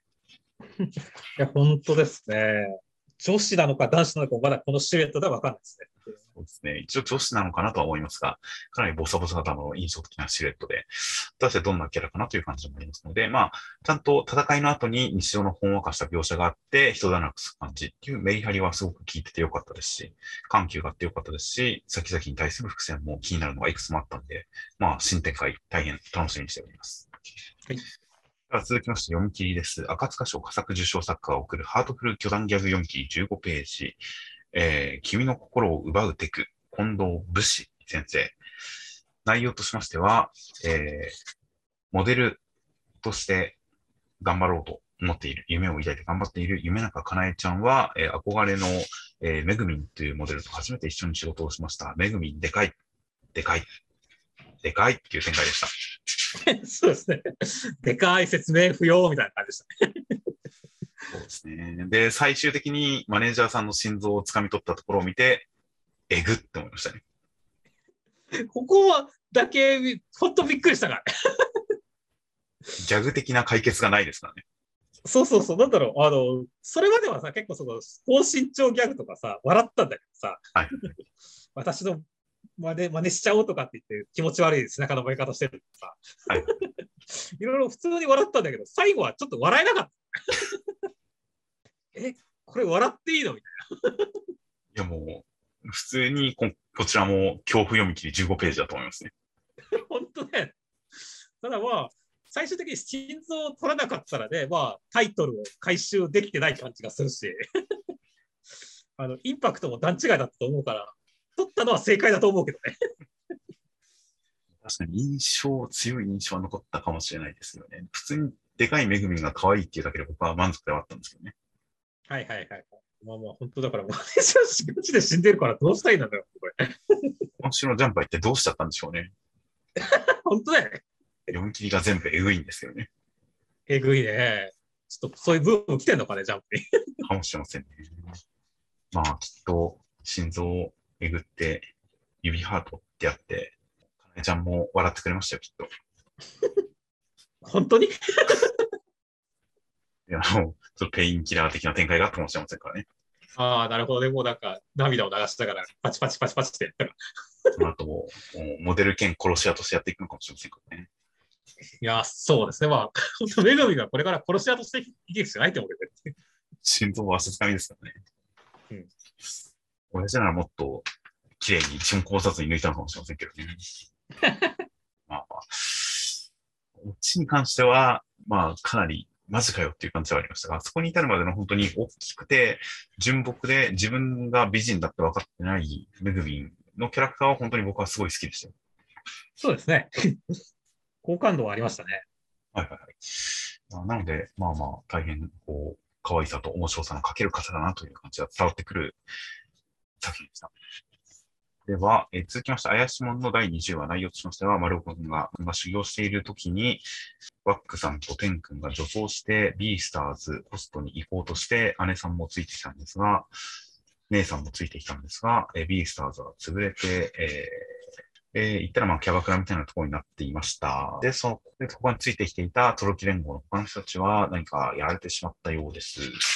で、やばすぎる閻魔会ってなってるところに、コットンさんの前に、えーコリホテル副支配人玉川さんからの連絡使いの者がやってきましたという展開でした。いやー、恨みちゃんに天国可愛いねって言って、ちょっと癒されるかなと思ったけど、怒涛の展開でしたね。そうですね。いやーもう一気に歌舞伎町がすべて閻魔会の支配下に生まれましたね。いや、そうですね。本当に、だからワックさんもやられちゃったしね、あの、送ってきてくれた人たちもみんなやられちゃったしっていう形で、一気に、こう、全面構想みたいな感じになりましたねいや、本当ですね。もう、映画の、あの、アウトレイジの終盤に入った感じがしますね。いや、もう終盤ですよ、終盤。丸尾くんも、ドッポさん殴れるようになってるしっていうね。はい もう一気にもう激突するぜっていう展開ですからね。果たしてどうなるかって感じですよね。そうですね。この辺のなんか時系列を行ったり来たりする感じ。丸尾くんの修行を前回で最後までやっておいて、今回修行前まで話が戻ってきて、えー裏で起こっていたことを描く。で、きっとここから、こう、いろいろと丸尾くんを待ち望む展開に修行した丸尾くんが合流してドカンとした盛り上がりを見せたりするんでしょうが、そういった何か時系列を前後させて、構成をこううまいこと盛り上げていくっていう感じは、やっぱり各先生、前作地獄楽の時からあった感じで、何かすごい仕掛けをしてきてるんだろうなっていう感じにはなってましたよ。そうですね。なワックさんは、ハーレーが落ちてきて涙目になったり、今週は女装もしてくれて、すごいいいキャラだったの、ね。そうですね。女装嫌がってないあたり、いいキャラだったんですけどね。そうですよ。三井やめろとかも笑ったしねっていう。ポケベル時代かーっていうね。こんな時代はあったなって感じでしたからね。まあ、そうですね。なんか時代感覚もはや子供の方だったんで、年代と結びつけてはよくわからないですが、これが本当に正しいのか、ある種ポケベル自体がすでに時代遅れで、このワックさんがちょっとおかしなことをしているという、そういう描写なのか、ちょっとわかんないところはあるんですよね。確かに、どうだろうね。90年代なんだよね。確かに携帯使ってる人は見当たらないっていうんで、その辺はなんとなくわかるんですが、ポケベルを使ってるっていうのが、最先端として使ってるのか、時代遅れとして使ってるのか、この作中における扱いがどうなのかっていうのは多少わかんないですが、流行り物として合ってるってことなのかもしれないですね。そうですね。そして、まあ、あとはね、あの、まあ、コリホテル。支配人じゃなくて副支配人のさらにそれの補佐の人っていう感じだからね、まだコリホテルも一枚岩かどうかわかんないですね。まあそうですね、確かに。まあまあ、ただね、稲荷ちゃんはね、ちょっと可愛い感じがあるんで、活躍期待したいなって思いましたね。そうですね、稲荷ちゃん。見た目だと女性か男性かわからないですが、一応、なんかスカーフの巻いてる感じだと、うん、ホテルコンシェルジュっぽい感じの女性っぽい感じの制服ではありますか？らね。いやそうですね。あの、やっぱ女性の華やかさが必要だと思うんで、この漫画には。こううららさんだけじゃなくて、もっとね、欲しいと思ってるんで、俺は稲荷さんに期待してますよ。今週女性が2人もいたじゃないですか。まあね、ワックさんと天子ちゃんがいましたけど、まあ、それでだいぶ女性感は補強されたとは思うんですが、まあ、ここから先、さらなる新キャラ展開、そして本当に全面構想展開、一気に盛り上がっていくんじゃないかと、大変楽しみであります。はい。では続きまして、守れしごまの第20話、内容としましては、最強さなぎ団のメンツは、さなぎちゃんの誕生日プレゼントをみんなで考えました。結果的に、振り子刃の拷問機会になりました。という展開でした。いやーまずはささなぎ部の面々とね、最強さなぎ団の絡みが結構いろんな方面でありそうです。そこら辺の期待値も最初の方高まってる感じでよかったですね。ああ、まあ確かに、確かにそのキャラクター同士の特性に応じた絡みが展開されそうですね。そうですね。いやーいいっすよ。俺は今夜カービィをやる予定があるんですっていう鈴木ちゃん可愛くていいなって思いましたよ。まあ、そうですね。いや、まあ、ついていく展開もあるかもしれませんね。そうですね。そしてまあ、個人的に今週一番気に入ったのはね、あの、やっぱバーバパパとバーバパパファミリー侵略の記事とか面白かったですね。そうですね。バーバパパとバーバリアンの比率が変わっていくあたりは一番面白かったですね。そうですね。やっぱ絵面のインパクトがあるし、やっぱ子供同士の妄想ってね、なんか変な方向に飛んでいくことあるしね。はいはいはい。あの、やっぱりその、勘違いしてるんだけど、いや、それは合ってるからっていう主張のやつが絶対出てきて、なんか話がこんがらがる。子供あるあるです。なるほど、なるほど。その辺はすごい面白かったし、まあ、本当そのいろんな前振りを経てのね、振り子刃の拷問機会もついたしねっていう。そうですね。しかもこれ、スラッシュ滝滝沢とライバル関係みたいですから、今後レギュラー化しそうですからね。ありそうですからね。ただ書きづらさそうだと思うけどね。まあ、最終的にはコフィフェでいいんじゃないですかね。まあ確かにね。そのうちね、スラッシュ滝沢と融合があったりもするかもしれませんから。そうですね。おそらく、もう完全に普通に、あの、遊戯王カードのキャラクターですからね。そうだね。ある種、ママグちゃんレベルの戸様キャラですからね。うん。まあ、ある種この作品の最強キャラとして、この作品の最終回がいつか来たら、それを締めくくるのは、この振り子刃の拷問機会かもしれないですからね。斬首される。そうですね。あの、だからスカルを倒すのは振り子刃の拷問機会かもしれませんよ。ああ、なるほどね。てか、スカルといえば、相変わらずコフちゃんが不穏な動きしてる感じあるよね。ものすごいわざとらしい伏線を張ってますから気になりますよね。連載初期にはかなり存在感を示していたキャラクターなんで、これだけ変な動きをされると本当にどういうネタにするのか、まあ、だいぶ時間をかけてる分、透かしだったとしても、本当だったとしても、結構面白そうですからね。そうだね。どうなるのかは大変楽しみです、そこは。楽しみですね。それでは、えー、目次コメントを見ていきます。えー、まずは、読み切りペインキラー宮武先生。脳内を発表するとは告白と同義だと考えているので、いい反応があると嬉しいです。ということで、僕は宮武先生に告白されてしまったようですね。そうですね。いやー。まあまあでも気持ちめちゃめちゃわかりますね。めちゃめちゃ恥ずかしいことですし、自分を全部さらけ出してみたら、確かに告白ですからね。はいはい。いやー、どう答えてあげるんですか？そうですね。まあ、まずは友達からですかね。まあまあでも、それは正しい意見です。俺もそんな意見です。あとは、マッシュル小本先生、UFO は本当に体に悪そうな味してる。うまい、最高。小本先生とは思えない発言ですね。いやー、でも俺、最初これさ、UFO をさ、焼きそばの方の UFO じゃなくてさ、未確認飛行物体だと思ったのでさ、はいはい小本先生狂ったのかと思ったけいや、僕も、あの、未確認飛行物体を食べてるのかなと思った後に、あ、焼きそばのことかと思った後に、でももしかしたら飛行物体かもしれないなと思いました。ど、そうですね、ちょっと、小本先生だったら未確認飛行物体食ってる可能性もありますからね。という感じで、まあ、小本先生、あの、体に悪いものが美味しいんですね。それはまあ、真理ですよ、真理。まあ、健康にいいことを来週は叫んでくれるんじゃないかなと期待してますよ。あとは、まあ、モレッシュ小丸の井原先生、言われたいセリフ9、読むの早っていうことですけどね。はい。あれですかね、井原先生はやっぱり読むのが遅いから、こういう感じのあれになったんですかね、願望に。いやー、言われたいセリフっていう形だと、まあ確かに普段言われないんだとは思いますが、遅いかどうかは普通なんじゃないですか？なるほどね。俺はあんまりこう、速読が羨ましいとは思わないというか、まあまあ、確かにたくさん読めるのはいいことだけど、なんかこう、こんなにいっぱいあるのに1時間で読んじゃもったいなくないって気持ちの方が強かったりするんで、あんまりこう言われて嬉しい言葉ではないんですよね。まあ漫画とかに関してはは読むの早くてもあんまりなんかいいとは思わないですが、羨ましいとは思わないですが、やはり文書の本とかを早く読めるっていうのはいいな、うん、早く読みたいなという願望はありますし、あと子供の頃速読に対して単純に憧れみたいなものがありますよね。はいはいはいはい。すごい速読できるって頭良さそうみたいな謎の感覚がありましたよね。まあ、それは確かにあるね。そういう感じだったりするので、まあ、これまでの言われたいセリフ君の中では結構わかる方のセリフかもしれないですね、僕は。まあ、ね、井原先生のセリフは意外とわからないセリフの方が多いから。そうですね。ちょっとそれは共感できないなっていうことも結構あったりするんで、その中で言えば今回は、どちらかといえば共感できるというか、どちらかといえば理解できるくらいの位置づけですね、は。はいはい。そうですね。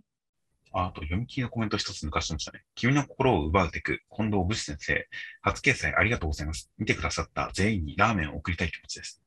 ということでした？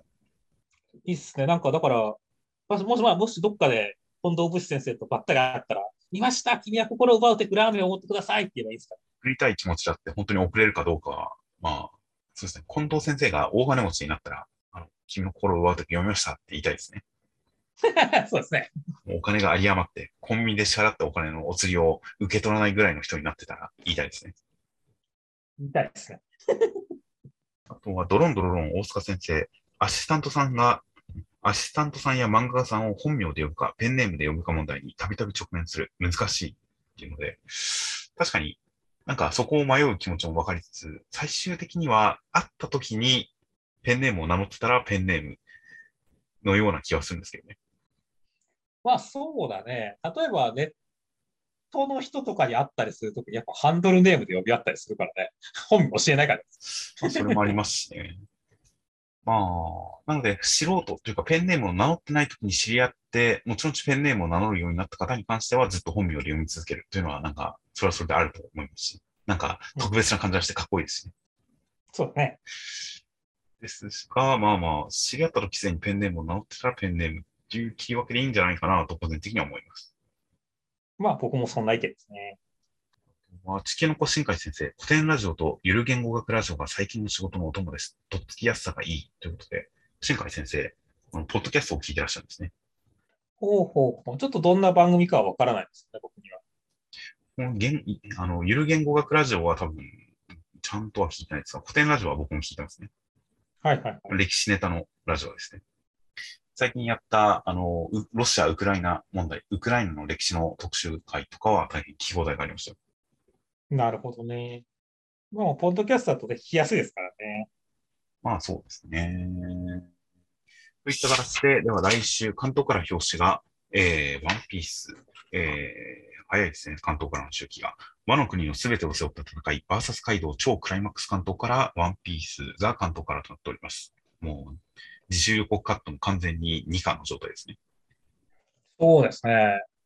いや、まあ、だから本当に決着楽しみでしょうがないですからね。迫力あるの期待したいですね。まあ、前回、あの、関東からの時に、このギアフィフスがカラーで見れるんじゃないか、楽しみって言っていたら、全然カラーになってませんでしたから。その辺が、来週の関東カラーでもしかしたら、ギアフィフスバージョンのルフィがカラーで見れるかもしれないですからね。いや、そこは大期待ですね。どんな感じになってるのか、このデザインがどうかっこよく描かれるのかは大変楽しみです。あとは、えーセンターからタタッグ人気投票結果発表ジャンプコニック11巻発売直前2号連続センターから第1弾アンデッドアンラック。やってましたね、タッグ人気投票。やってましたね。まあ、アンディ・フーコちゃんが1位だとは思いますが、2位以下は読みませんね。そうですね。まあだからそこら辺を楽しみにしたいですね。まあ、やっぱシェンさん、ムイちゃんあたりが上位に来そうな気がしますけどね。そうだね。あとは、うん江戸経理剣撃アクション読み切り、センターカラー47ページ、夜叉羅刹改め方、石川治先生、あやかしと人が暮らす江戸、その秩序を保つのは、という、なかなかいいですね。江戸経理剣撃アクションらしいです。ほう、なんか、いいですね。面白そうですね。そうですね。で、なんか妖怪っぽい雰囲気もあったりとかして、うん、なかなか時代物最近なかったりするので大変楽しみです。あと、えー、こちら、ついに乗ります。配給10周年記念読み切り、センターから19ページ、配給特別番外編、祭り再び、古舘春一先生、モンスタージェネレーションを集めるために苦労が立ち上がる。ほう。いやー、正直、まあどんな感じになるか、19ページって何を描いてくれるのか全くわかんないですけど、楽しみですね。まあ、そうですね。いや、本当に大変楽しみで。なんか、配給店で公開した、なんか、影山くんたちとか、ひなたくんとか、あの、金田一くんとかが、ビーチバレーをするだったかの、なんか、書き下ろし原稿みたいなのが、コロナの自粛、緊急事態とかの関係でネットで公開したのとか、もうなんか、すごい良かったですからね。うんうん。そういった感じで、また、あの世代が集まる感じで。プロの選手たちとして集まるのか、単純に同窓会的な感じで集まってバレーをするのかわかりませんが、果たして2022年の彼らがどうなっているのか、もう楽しみでしょうがないですね。そうですね。もしかしたら焼肉食ってるかもしれませんけど。まあ、まあまあ、そしたら普通に、あの、おでこに焼肉乗せてリタイアするしかないんじゃないですかね。そうですね。その、いやまあ、本当に、まあ現代、きっと彼らもコロナの中で頑張ってるでしょうからね。コロナやんのかな？コロナやるのかな？ま あ、2022年ですからね。多少の影響はあるんじゃないですか？うん。まあまあまあ。まあでもあの時代は2020年で東京オリンピックが開かれてるはずですから、配球は。ああ、2020年オリンピックの描写は確かにありましたね。まあ、でもまあまあ、その後コロナが流行ったんでしょうきっと。いや、彼らが本当に今どうして生活しているのか大変楽しみに、うん、大変楽しみです。といった感じでセンターから3作品となっております。では、先週のコメントの方を見ていきます。では、先週のコメント。なんか冒頭で藤本達樹先生の新作読み切り、さよならエリの話をしましたが、その中で、えー、まあ僕があの作品は学生時代に最後まで取り上げてるんじゃないかとか、いろんな想像ができるみたいなことを言ったことに対して、えー最後の大人の主人公はお父さんが演じてそうとか、いろんな予想を見せようとしてるのかっていうコメントがありまして、確かに僕もあの、最後の大人になった主人公っていうのが、お父さんが演じてるっていう表現だったりしないかなと思って、お父さんの顔と最後の主人公の顔を見比べたんですが、やや顔の作りが違うんで、そこはちょっと外してる感じがしますね。なるほどね。いや、まあ、とはいえ、まあ、あれが本当に大人になった進行かどうかっていうのは不確定なんですよね。まあ、いろんな解釈ができる漫画ですからね。はい。いやー、なんかまあいいじゃないですか。考察いっぱい働かせて、最終的にね、なんか単行本が出た時くらいに作者がこうですってネタ話してくれてもいいし、ネタ話しなくてもね、あの、またもう一回盛り上がれるからいいんじゃないですかね。まあまあ、構造上絶対に確定できないっていうところがあの作品の特性だと思って、まあ、確定はしなくていいんだと思いますよね。まあ確かにね。まあ、あとは、僕のヒーローアカデミアのところで、まあ、全然ジャンルは違うけど、音振りの未成年裁判ドラマを思い出した少年犯に対して、そうなった環境、社会の問題、でも犯罪を犯したのは本人の選択ってやつっていうコメントがあったりして、はい。まあまあ実際本当にね、そのダビさんとか本編中で言ったけどね、あの俺たちがこの社会の歪みの象徴だみたいな言ってましたからねっていう。はいはい本当にでも堀越先生はそういったところをキャラクターに落とし込むのがうまいんだよなっていうことは改めて思いましたね。そうですね。確かに、いろいろと背負ってるものが感じられる展開になってました。うんあと、ワンピースに関するコメントで、神様の力で何でもありなのに、個人的にはちょっと悪魔の実ガチャの格差でかすぎないというコメントがありまして、まあ、まあ、戦いに関しては確かに身の性能、悪魔の実の性能の影響はかなりでかいですよね。まあまあ実際当たり外れがあるのはまあ当初からそうでしたし、はいはいはい。で、あの、ロギア系とか卑怯すぎるやろって言われてましたからね。まあそうですね。それに一応まあ覚醒である程度は、その能力の格差みたいなものは覆せるというか、覚醒すれば強くなれる。逆に、その、神様系のモデル何々とかでも覚醒までいかなければ、多分本当にちょっとした、あの、パラミシアとかと同じ感じなんでしょうかね。そうですね。人人のみモデル大仏とか、そんな感じですからねっていう。覚醒しなければ多分大したことないんでしょうね。うん。という感じなので、まあ、ある程度個人の能力差っていうのはあるけれど、まあ、確かに最終的には身の能力でだいぶ決するところはある。だから、本当に計画、狙いがある人は、やっぱ黒ひげさんみたいに、俺はこの実を食べるっていうことを決めて、それを狙っていくしかないんですね。そういうことだね。だからもうガチャではなく、本当にその実を手に入れるために計画を立てて人をつけ狙ってみたいな。本当になんかやりたいことに対してこの悪魔の実は必要だっていう人に関しては、そうせざるを得ないんでしょうね。そして、あとはロボコのところのコメントで、みんなで花見ってこんなに大変なものだったのか、ぼっちでよかったわっていうコメントがあって、ちょっと笑っちゃいましたね。まあ、花見ってあれ結構本当に、なんか気心を知れた人以外と行くと、会社の花見とか、最初に社会に、社会人になって最初に勤めた会社、花見のイベントありましたけど、評判悪かったですからね、やっぱ社員。ああ、まあ正直、うん、気心を知れてない人と行くのは苦痛でしかないです。とかだったりするんで、まあ確かに、あの、花見が恐ろしいイベントっていう側面はある気がしますが、まあある程度気心を知れてる同士だったら、まあ、楽しいもんですけどね。まあ持ち寄るとき全員の芋だったらどうするんだろうっていうコメントもあったりして、気まずすぎるだろうっていう。確かに飲み物は飲み物でまた別ですよね、普通。うんだから、基本的に必要な飲み物と食べ物はある程度用意した上で、プラス一品をみんなで持ってくる感じですよね。そうだね。まあもしか本当飲み物は飲み物班と食べ物班に分かれるとか、そんな感じじゃないです。持ってくるにしてもっていう。まあ、ある程度事前に調整、被らないようにするのが、まあ普通かもしれないですね、本当は。あ大人のマナーってやつですね。ちょっといい酒もらったから持ってくわ、とか、どこどこ行ったからお土産の何々持ってくわ、みたいな、いうことをお互い LINE で報告し合うのが今は普通かもしれないですね。そして、まあね、このコメントでもあった、普通に時間流れる設定だったのか、ドラえもん方式じゃないんだっていうコメントに対し、があって、まあその後本当にみんな、他のみんなはともかく、もつを、とめいこはどうなるんだろうと、もう、もつを自由に幸せになってほしいな、卒業したらラブコメの僕とメイクが始まりますとか、連続コメントがあったりして。はい。いやー、みんなやっぱり、もつおは特に気になるよ、確かに。もつおは確かに中学に向けて、そのどこの中学に行くとか、行くかとか含めて、すごいドラマがなってますよね。待ってるからね。いや、だから、そこで泣かされちゃうかもしれないね。いやーもう確実に泣く展開もあると思いますよ。いやー、そしてまあ、ロボコもまた戦場に戻ったりっていうコメントがして。中二病だっただけですからね。うん、まあね。ロボコが戦場に戻ったら悲しくて泣いちゃうよ、これ。意外と戦場でもそれなりに楽しくやってましたからね、僕は。まあね。確かにあの、なんでしょう、ミリーとかのあの組織とかも暗躍してますからね。そうですね。いや、解決すべき大きな展開がいっぱいありますよ、ここから先。いやー、だから本当にまあ、まあ、バム賞6年生編、どうなるかって感じですよっていう。ああ、確かに。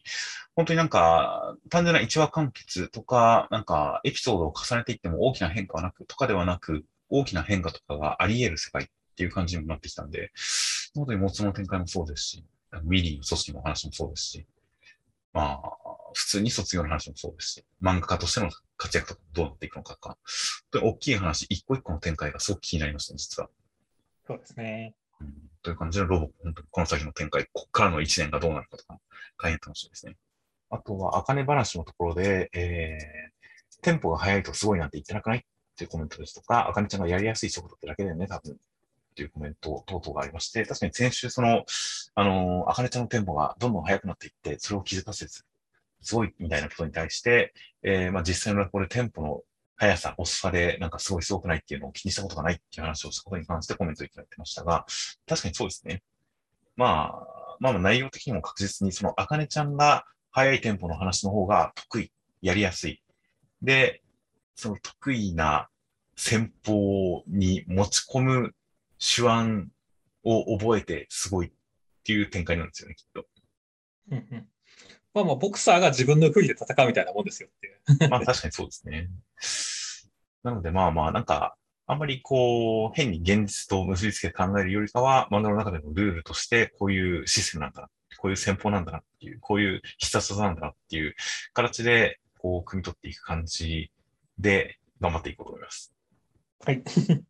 あと、急に気になったけど、落語って途中で歌ってもいいのかな飛び道具的な感じで、ということで、こちらに関しては、あまり詳しくはないというか、実際あまり見たことはないんですが、あのー踊ったりする方とか、歌ったりする方とか、まあ、結構な頻度で、その人の代名詞的な感じでやってる方っていうのはいらっしゃるんですよね。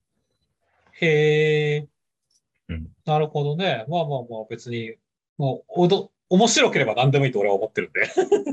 まあまあ、踊って面白いならそれは愛でしょうね、きっまあ、ネタとしてとか、ネタの一部として、まあ、歌に関してはネタの一部として、ちょっと、あの、浪曲が入っていたりみたいなことがあると思いますが、そういうのとはまた別に、その人の持ちネタとして、ちょっと得意の踊りを踊ってみたりっていう感じの方もいたりはするみたいなんで、まあまあ、実際、何でもありっちゃ何でもありなんですよね。と。なるほどね。座布団の上からはみ出たら、座布団の上を離れたら、それは落語じゃないっていう意見も多かったりとか、だから、つま先だけ、なんとか座布団に引っ掛けた状態であれば、どれだけ広く動いても大丈夫みたいな感じでやる人もいますね。はいはい。これならまあ座布団の上だからっていう感じで、つま先だけ座布団の上に乗せて、えー大きく演技をしたりっていうことを まあまあ、かなり自由。ま あ実際座布団出ちゃったんで別に誰も、あの、怒りはしないので、まあ本当に自由ですからね。なるほど。関西の上方落語だと、あのー話の最中に BGM を鳴らしたりするんですよ。うんうんうんこっちの落語だと、関東の学校だと、あの、出ていくときとか、あと下がるときとかに曲がかかったり、その太鼓を打ったりっていうことはあるんですが、話の最中に音がかかるっていうことは基本的にないんですが、髪型は普通になんかお祭りのシーンとかだと、お祭り風の音楽が後ろのお囃子で鳴らしたりとか、そういう感じで BGM つけたりするんですよね。なるほどね。まあ、わかりやすい方がね、観客も笑いやすいっていうのがありますからね。うん。なので、髪型落語とかは何者が多かったりするっていうので、僕、髪型はそんなに見ないので、あまりわかりませんが、かなり、あの音とか、道具とか結構使うらしいですね。まあ、結構いろいろと歌、踊り、道具、楽曲、いろいろと組み合わせた落語というのはいろいろあるらしいです。で地球の子は守君に関するいろいろコメントとかありまして、で、ピピピピピが6兄弟最初は正直期待してなかったけど、登場すると全員魅力的というコメントがありましたね。まあ、本当ですね。もう、登場したやつもどんなやつなんだってのはもう期待が高まってますね。特にドンっていうね。そうですね。今週で、ドンはよく言ってるよみたいな感じで、あの発言を持ってこられると、ドンめちゃくちゃ気になってきましたね。そうだね。元からすげえ髪の毛だなって思ったけどね。そう兄弟の名前すらも覚えてない感じのキャラクターでしたが、音楽界に関しては造形が深いというか、すごいなんかちゃんとした確たる視点を持ってる感じでしたからね。そうだね。いやー、ドン気になりますよ。気になるね。あとはまあコメントのところで、まあ、マポロ3号先生とか新海先生がエヴァみたいなところに対して、まあ、サブスクで見たのかなとかね、俺も直撃世代だな、アスカ派だったってコメントがありましたけどね。はいはいはい。いやー、まあまあ、アスカ派は、本当に、最終的にどうなったんだなって、ちょっと気になりましたけ ああ、アスカど、は最後まで。で見て。確かに新エヴァをどう受け止めるかは人によってだいぶ幅がありそうですね。でも、レイハもどちらかというと CM をどう受け止めるか結構大変だったけどねっていう。いやー、確かに最後、まあ、だから、まあ、マリエンドっていうのはある意味、すごい平等だったかもしれないですね。さ旧世代は本当にまあ、レイ派もアスカ派もね、本当に自分の心をどう整理したか気になるよ。まあ、そうですね。僕は、あの、レイとカオル君は付き合ってない派ですね。ああ、もう俺もそうですけどね。いや、でも結構あそこは、あの、それこそ、あの、公開後に配られた公式同人誌でも、レイとカオル君が結婚して、あの、子供を、シンジ君のような子供を育ててるみたいな、そういうイラストとかありましたからね。はいはいはい。あれに関して、あれは、あのイラストは一体どういうことですかっていう質問に対するコメントみたいな感じで、あれは同人誌ですっていう回答がありましたけどね。うんうんうんだからまあ、公式ではないですが、やっぱりそういうイラストが描かれるくらい、レイとカオルくんは最後、あれは付き合ってたんじゃないかみたいな感じの、そういう見方もあるみたいですね。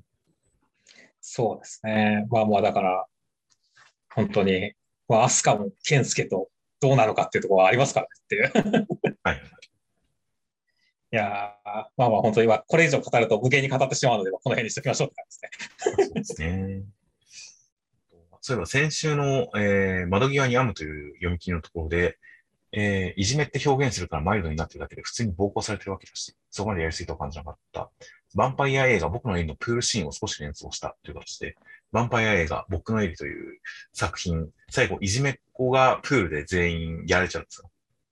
ヴァンパイアそれが、あのーなんかプール、水中の視点で何が起こってるかははっきりわからないけれど、すごいことが起こってるっていうことがなんとなくわかるっていう描き方がすごく印象的で、まあ、語る質もすごくある。いいシーンなんですよね。はいはい。確かに最後に全てがひっくり返される。それも絵的に劇的にひっくり返されるっていう意味で確かに何かああいった解放感と衝撃と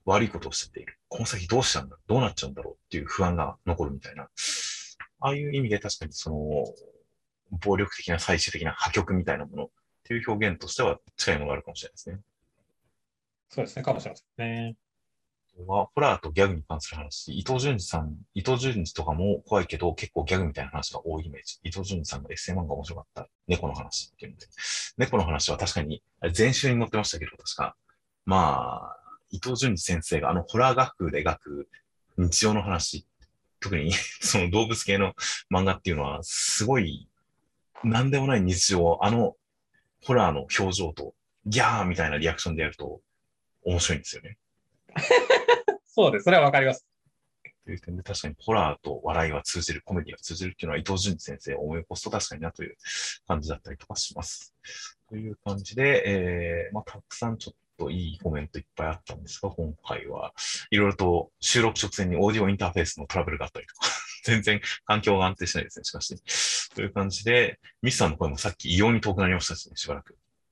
はい、そうなんですね。こういう感じ、ちょっと安定しない感じだったりして、バタついてるんで、コメントこのくらいとしまして、えー、では、先週の広告いただいたのが、えー、黒瀬さん、犬さん、ナインテラさん、笹田さんの4名の方からまた今週も広告をいただいております。本当にありがとうございます。ありがとうございます。励みになります。という形で、では来週が、お、ついにゴールデンウィークの合併号ですね。21、22合併号が4月25日月曜日発売となっております。では、お疲れ様でした。お疲れ様でした。